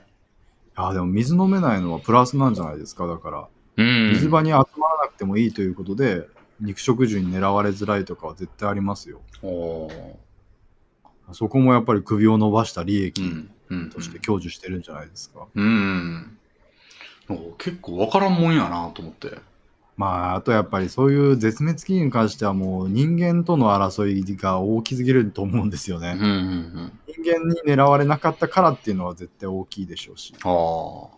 サイとかは角があったりして、うん。象には牙があったりして、うんうんのうん人。間によって乱獲されやすい部位があありましたけど、うん。多分キリンにはそういうのがなかったんじゃないですか。なるほど。それはあり得るな。うんうん。なかなかでも、意外と生き残っ、意外と大丈夫なんだなって感じはしますけどね。うんキリンだいぶ厳しそうな感じはしますけど、うん。いい人間社会との折り合いもつけやすい、いい進化を経てますね。うまあん。人間から見てもおもろいしな。いやー、なんか、結構その動物、えっ、と、ダーウィンの進化論に対す対する反論として、うん。例えばキリンがいるのに、うん。つまりダーウィンの進化論に基づいていけば、うんキリンが生まれるまでの間の、その、馬みたいな生物からキリンになるまでの間の、うん。ちょいぐらいの首の長さの動物がいないとおかしいのに、うん。それがいないからうんダーウィンの進化論はおかしいっていう反論があるらしいんですよ。なるほど。 それについてはどう思いますおー。いないんだ。なんあそう、いない、いないんですよ。現存はしてなくて。現存ね。まあ、化石とかでも、その、うんうん多分ダーウィンの進化論をおー。うん。固定するレベルの、うんその、き習慣の種類は見つかってないのかもしれないですけど、おー。なんか突然変異がめっちゃ急激やったとか。そうなりますよね、だから。 そう、急激な突然変異したやつがう、ん。生き残ってるっていうことでしか説明ができないうん。ぐらい、その、うんしん、その、なんて言うんでしょう、振れ幅が激しいと。でもあり得るんじゃないですか、別に。それは。そうなのかもしれないですだっね。て例えば、まあ、身長がまあ170センチぐらいのやつ同士から急に3メートルのドルの人間が生まれてきたら ことはありあり得るじゃないですか別に。確かに確かに確かに。いうん。や、やっぱキリンもね、その進化の過程であのく長い首を持つようになったのだっていう。キリンってすごいそのダーウィンの進化論の説明に使われやすいじゃないですか。わかりあ、ますそうなんや。知らん。あんまなんか、うん今みたいな生物がまず初めにいました。はいはいなんはか長い首があったら高いところの草が食べられるのにってなって、い。うん。そしたら首が伸びた種が生まれてキリンになりましたみたいな感じの説明ってすごいダーウィン進化論の説明として使われるんですああ。よ。すごいわかりやすい例として。うんうんうん。まあでもだからそういう、それのリアルとしては、だからどっかでうん。首が長えキリンみたいな種がボコンって生まれてるってことですから。うん。でも進化論の説明、なんか進化論に対する誤解の説明としてよく聞くんですけど、それ。あの、ああなりたいと思ってなるんじゃなくて、確かに確かに。なったやつが生き残るみたいな。そうですね。うん。そこでちょっと悪い説明の例かもしれないですね。だから。うんうんうんなんですけども、キリンおもろいなと思って。いやー本当にあれはうん進化の神秘ですよ。俺、キリンが英語でジラフっていうのも最近知ったんですよね。そう。俺、あの、コノスケさんのあの S4 の企画で知ったんですよね。ええあのそんなこと言いましたっけ DVD で。ああ。キリンを英語でって問題出しましたよ、コノスケさん。 ああ、しましたね。で、下岡さんが普通にジラフって答えてて、俺知らんかったんですよ、そ れ。やや屈辱じゃないですか。屈辱に感じたかどうかはちょっと、あの、ノーコ ノーコメントということで。うん。っていうね、ちょっとどう、そのね、皆さんもね、ナミブ砂漠って、あの、なんかね、チャットは英語じゃないとダメとかいう、あの、決まりがあるらしいんですけど、け あど、あ、そうなんですね。うん。なんでしょうなんで、まあ、 まあ、見てるだけで面白いんで、 いやーレミンさん、そういう、なんか、うんライブカメラ専用チェッカー作ったらいいじゃな いですか。あるんじゃないですか。なるほど。なんかチェッカーでありう、んしかもなんかその、スクショが常に表示されてたりしたら、うん。一覧でうんうんうん。したら面白そうだなって思います。ああ、なるほど。トップページに、その、ライブカメラのスクショがバーって全部出てて、おーあいいっすね、それ。カメラでこんなことが起きてるみたいなのが一覧で見れたらいいじゃないですか。うんうんうんうん。いいっすね、それ。チェッカーの、いちいチェち開かないといけないからな。ッカーの1機能に追加してもいいかもしれないです ね。ちょうど年末やし、なんか取り組んでみてるのがいいかも。ライブカメラ面白いですからね。うん。あの、弁当屋のライブカメラとかもありますもんね。はいはいあれもいい、その、 砂漠の隣 に弁当屋の。いや、本当にライブカメラっていろんなものがあるから、おもいいんですよ、あれは。なんか弁当屋事件が中継されてたりとかもします、しましたからね。へえ。なんか客が、悪い客が来て、ああ、因縁系の、うん。そういう事件はありましたね。うん。ああ、僕確あかのに。デスクトップにそれずっと置いときたいなって思った瞬間ありましたね。なるほど、なるほど。デスクトップのなんか一画面にうんうん常にそのライブカメラをバーって並べといて、あそれぐらいライブカメラって情報量がなんか更新されないから、いつでも眺めときたいコンテンツじゃないですあ。か。う1ん。個だけをただ眺めときたいんじゃなくて、いっぱい眺めときたいじゃないですうか。ん。いやそういうのはひちょっとありだなって思いました。。ああ。ライブカメラの埋め込みで好きな配置にできて保存されるみたいなやつとか欲しいですね そう、いっぱい並べたいですね。あ、それ結構需要あるかもな。いや、あると思いますよ。うん。世界各国の。作ってみようかな。まあ、ライブカメラ配信自体がめちゃくちゃありますからね。うん。なかなか取得するときにどれをってなったら難しいかもしれないですけうど。ん。なるほど、なるほど。いや、それはね、ちょっとご紹介というか、まあ、ちょっと俺のキリン豆知識を、あの、ひけらかしましたけ ど、面白かったんで、ちょっと。うん。じゃあ、ラストお便り1個読んで、そうですってね。感じにしましょうか。はい。はい。えー、っと、えー、っと、っと、っと。うんうん。うんうんうん。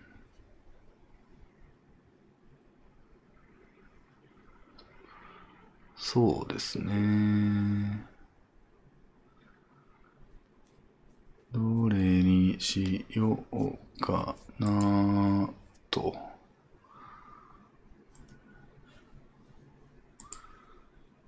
うん。まあ。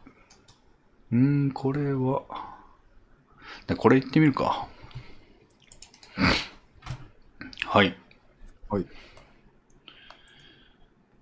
えー、しいたけさんからいただきました。はい。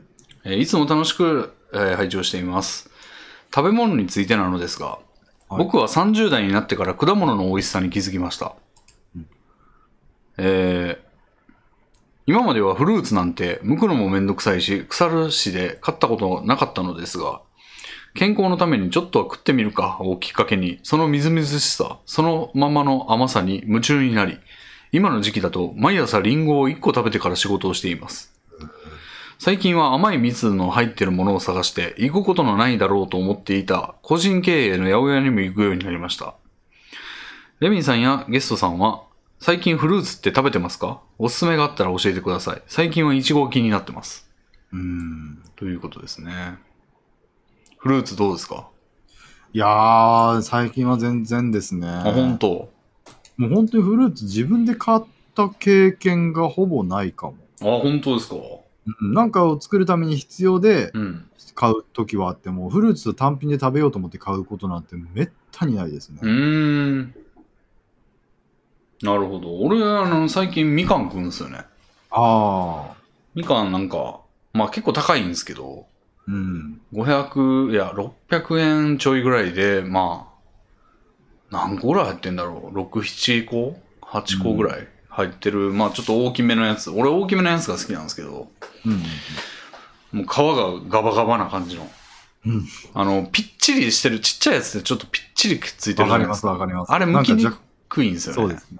だからでっかいガバガバのもう、なんか一回りぐらい大きくない皮みたいなやつ なんがか。ちょっと揉んだら中がゴロゴロするそうみたいそうな。そうそうそう。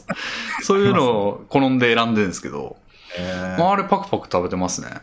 僕みかんは、まあまあ嫌いってほどではないんですけど、うん。あの薄皮と白い筋うん。がなんか嫌で、お ー。なんか損なってるなって思うんですよねう。んまあ確かに、あれはマイナスではありますね、確かに。そう、あのマイナスがなければいいのになってちょっと思だから、う。剥く人いますけど、それはちょっとやってらんないですよねい。や、本当に。うん。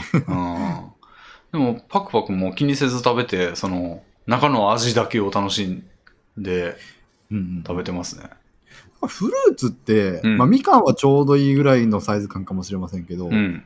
そのパックで買ったりすると絶対もう飽きるんですよ。ああ。いちごのパックを一回買ったことがあって、うん。で、いちご食べれるじゃんと思って食べてたんですけど、うんもう2個ぐらいで十分かなって感じになってしまって、うんもうそれ以降はちょっとした苦行なんですよね。なるほど、なるほど。最後の方なんてもうあるから食べるけど、みたいな感じで。あああれはなんか、未だに家族サイズを引きずってるというかあ。、まあね。ちょっとなんか一人暮らしで食べることを想定してないこう放送になってるなって思いますね。うん。そうですね。カットフルーツとかもありますけど、うん種類が少ないですからね、あっちは。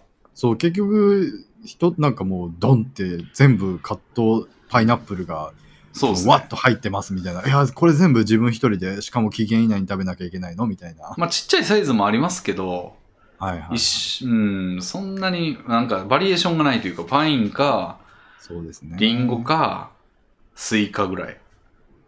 うん。たまにメロンあるかなぐらい。それになんかカットされてるフルーツだと、なんか、そこまで行くとスイーツを買った方が良くないかみたいな感じにちょっとなるんですよね。うん。そうですね。あと、果物高いっすよね。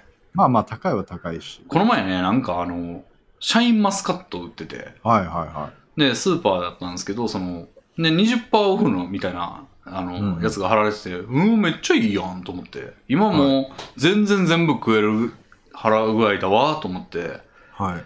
ボーンってそのままカゴ入れて、で、値札を改めて見たら、1200円って書いてて、うん。あらららってな って、戻しましたね。1200はちょっと想像の範囲外だったわって思って。そうですね。ブランド物ののフルーツはちょっと想像以上の値段してくる、してきますよね。うん。あのークリスマスケーキぐらいのタイミングで、はい。あのーまあ、入り口、俺が行ってる稲毛屋っていうスーパーは、なんか入り口のところに鮮花、鮮花、んうんうん。鮮花コーナーがあって、果物バー並んでるんですけど、うんいちごがドーンとありましたけど、もう980円みたいな。そうですね。うん。あらららですよね。まあ、フルーツはちょっとだから、うん。まあ、贅沢である以上うに、んち。ょっと様々な要因が重なり合って、うんなかなか手がど出ないですけど、でもまあ、憧れはありますね。うん。そうですね。リンゴも一時期食ってましたね。あの、100均でリンゴカッターみたいなの買って、はい。あの、放射線状みたいな感じで刃がついてるうんうん歯車みたいな器具があって、うんうんそれをリンゴの丸が、真ん中に丸い空間があるんですけど、そこを芯に合わせてぐさって上から押し付けると、綺麗にこう、パカパカパカって、ピザみたいそに。れ皮も剥けるんですか皮は剥けないです。あ皮は自分で剥いた後で。まあ、剥いてもいいし、そのまんまで皮付きで食ってもいいし。ああ、なるほど。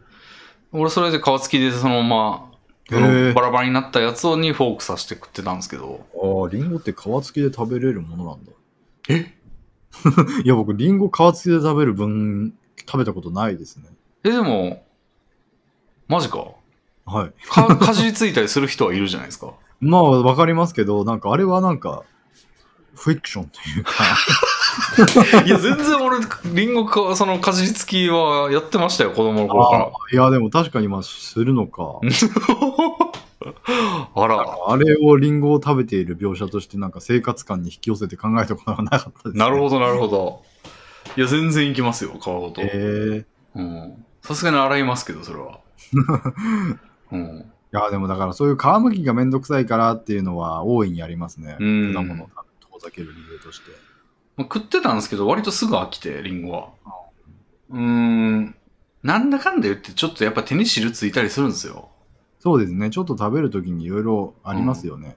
うん、カッターでもやっぱさすがにピシュって飛んだりするし、なんかちょっとあの形が、あ、あーって倒れそうになった時とかに触ったりするともうベタつくんですよ、手うが。んうんうんそれがちょっと嫌でね。なんか洗いに行くのめんどくさって。バナナはその点では完璧ですよね。あ優秀なフルーツだなって思いながら食べてました。ー。うーん。バナナ僕結構食べてた方ですね。バナナね。フルーツの中でもうフル、今まで食べたフルーツの8割はバナナです。なるほど。 なるほどね。あーミックスジュースをよくやってた時があって、ああ。その時は主な材料はまあリンゴバナナでしたね。うーん。リンゴバナナ、牛乳、キたまにキウイみたいな。バナナそのまま食べるのはあんまり好きじゃない人でしたっけそうですね。あんまそのまま食わないね。ああ。なんでなんやろ僕はバナナ普通にシリアルに入れたり、う。あそあ。のまま食べたりもしましたし。うーん。まあでもやっぱりもう今引きこもりの現状になってしまってからは、もうそういうせ、ね、そのスーパーに行かないので、うん。果物を買う機会がゼロになりましたね。あでもちょっとありかなって思い出し、思い始めましたね、このお便りを見て。あ。うん。でも通販でとかあるそうそう、通販でなんか、食べるのに適した形になってるフルーツはあると思うんですよ。缶詰だったり。ああ。そういうのがあれば、うん。それはありかなって。うんうんうん。でも缶詰のフルーツってなんかもう全く別物ですからね。あれはまあ、 シロップの味になってますからね。そうなんですよね。 ちょっとだからなんかうん。違うのかなとは思いますけど。うん。だから缶詰のフルーツ食いたいときは俺シロップ飲みたいときですもん。 とにかく甘い。うちょっと今ん。ススイーツ欲はちょっとありますね。ああ、出てきました。また、はい。うん。だから通販で食べれるスイーツの候補として、うフん。ルーツの何らかがあればそれはありだな。でももう、ぶどうとか食いたくないですかなんか。いや、ぶどうはめんどくさいフルーツの筆頭ですよ。筆頭ですけど、なんか、やっぱ、だって通販で例えば、このすけさんが導入するとして、バナナは買いたくないでしょ。まあ、そうですね。せっかくなんだから。はい。で、せっかくなんだから視点で行くと、やっぱ普段、全然もう生活と関係ないものみたいな風になってく ると、ブドウとかになってくるんじゃないですか。僕、ぶどうのあんまり美味しさを感じたことがないんですあ、よ、本ね。当ぶどう好きなフルーツではないですね。マジか。はい。リンゴの下です。あー。まあ、リンゴが相当強者ですからね。 でも、リンゴより下のぶどう、あ美味しさのぶどうをぶどうとして買いたくなくないですかちょっと、どういうこと いや、だからぶどうって珍しいものだし、高いじゃないですか。うん。感覚として。うん。リンゴより下だなって思いながらわざわざ買わなくないですかでも、むしろわざわざだからこそ、その普 段手に取らないようなやつが良くないですかいやー、僕なんかそこにちゃんと美味しさが比例してない限りはもううん。買わないですね。おー。ぶどうね珍しさだけではちょっと。まあ、そもそも俺、ぶどうの美味しさの評価も高いから、まあそうでしょうね。うん。食いたいなと思いつつ、まあ、全然食ってないんですけどね。食ってないけど、僕は桃が評価高いフルーツですね。ああ、桃こそめんどくさくない皮むいたりするの。いやー、そうなんですよ。だかうんら缶詰かなーっては思うんですけど、あと、まあゼリーに入ってる桃とかが好きですかね。ああ。そうですね。皮むきから解放されて桃を食べたいな。うん、あの皮めくんのほんまめんどくさいんだよな。いや、絶対め、もうほとんどしたことがないレベルですけど、ん想像するだけでめんどくさそうだな。もう手が桃の汁でコーティングされます もんね。剥いて る。まあだからもう、桃の皮を剥くときはもうそういう汚れ作業をするつもりで、うん。一旦、一旦もう全てを諦めて取り掛かる必要があ ります。そうですね。無傷では絶対済まないですもんね。そううん、あと、定番ですけど、梨とかね。うんうんうん。梨ね。梨の方がめんどくさい。梨は皮ごと食えないから。いや、もう、だから梨もその桃と同じ理論で、一一回もう料理をするモードに入って、すべ。あーて済ませてから爪楊枝で汚さずに食べる。爪楊枝なんだ。いやそうなりますよね。うん。なるほど。今の季節って何なんですかね、フルーツは。冬、やっぱみかん。ああ、みかんか。そうか、そうかう。ん。でも他に冬ってなんだろういちごって冬じゃなかったでしたっけ春か。いちごはもうちょっと後なんかな。なんかね、うんお少なくとも秋じゃないんですよ。あの、っていうのはなんか俺誕生日が9月なんですけど、はいあの、一番いちごがないみたいなタイミングのはずで、いちごが高いからって言って理由で、あの、うちチーズケーキ作ってくれてたんですよ、おかんがへー。。ああ。で、俺はむしろチーズケーキ美味しいやんってなって、俺はもう誕生日ケーキといえばチーズケーキってなってたんですよ。いいな、チーズケーキいいな。ああ、もうなんかフルーツ、フルーツを全部追い出して今チーズケーキになりま した。ちょっと。 いらんこと言ったな。だからその思い出があるんだよ。もういちごは秋ではないっていうもうイメージがすごいあって、うんうんでもだかかといってどこなんだっていうのは覚えてないっていう。春なんかななんか温室のすうん。育ち、温室育ちのフルーツのイメージがありますから、うん。冬じゃないのかもしれないですね。だから正確な季節としては。うん。あったかい季節の方がいいのかもしれない。うん。そうそう。秋は一応あるんだけど、小粒で酸っぱいんですよね。へだから嫌いっていうのもあったんですよ、俺。うん。え。いやーなんかもうフルーツに対して、ちょっと英知が欠如してますね、我々。ちょっとここはエビライラックさんとこの話をするべきだったんじゃないですか。ああ。いや、まあまあ、でも、その、だから LGBT が全部こうちゃんに行っちゃうみたいな感じになった ら、固定されちゃうんで、まあ、別に果物の話別の人に振っても、まあ、それはそれで面白いんじゃないですか。そうですね、うんなかなかちょっとフルーツに対して、うちょっとん。チーズケーキに追い出されました けど、フルーツに対する気持ちが若干蘇りかけました。うん。ちょっとなんか通販の時にはその辺も視野に入れて、もう、次週、次回にはね、あの、ゴンスケさんのフルーツ談義が聞けるかもしれないということで。タイに行ってフルーツを食べに行くんですよ。なって てかもう、今タイなんですよ、みたいな。すっごいなんか悪い音質でどうしたってなったら、なんかタイにいまして、みたいな。 なってたら、ちょっとね、あのー感化されてんなっていうふうに思うかもしれないですけどいや。でもこの人もそういう感じでしたからね。30年になって唐突に果物の美味しさに気づくみたいな。うんうんそういうのは全然起こり得るんだろうなって思います。いうん。うん。食ってみたらハマるかもしれないですよ。やーいいなーなんか。うん。そういうなんか幸せを僕も浴びたいと思うので、うんいろいろ挑戦していこうと思います。幸せのフルーツシャワーを浴びてください。うんはい。じゃあ、今回こんなところですかね。はい。はい。では、えー、コンスさんありがとうございました。はい。それではじゃあ、ラジオ聞いてる皆さんも良いお年をお過あごし、ください。そうですねよ。良いお年を。また来年よろしくお願いします。ろしくお願いします。失礼します。はい。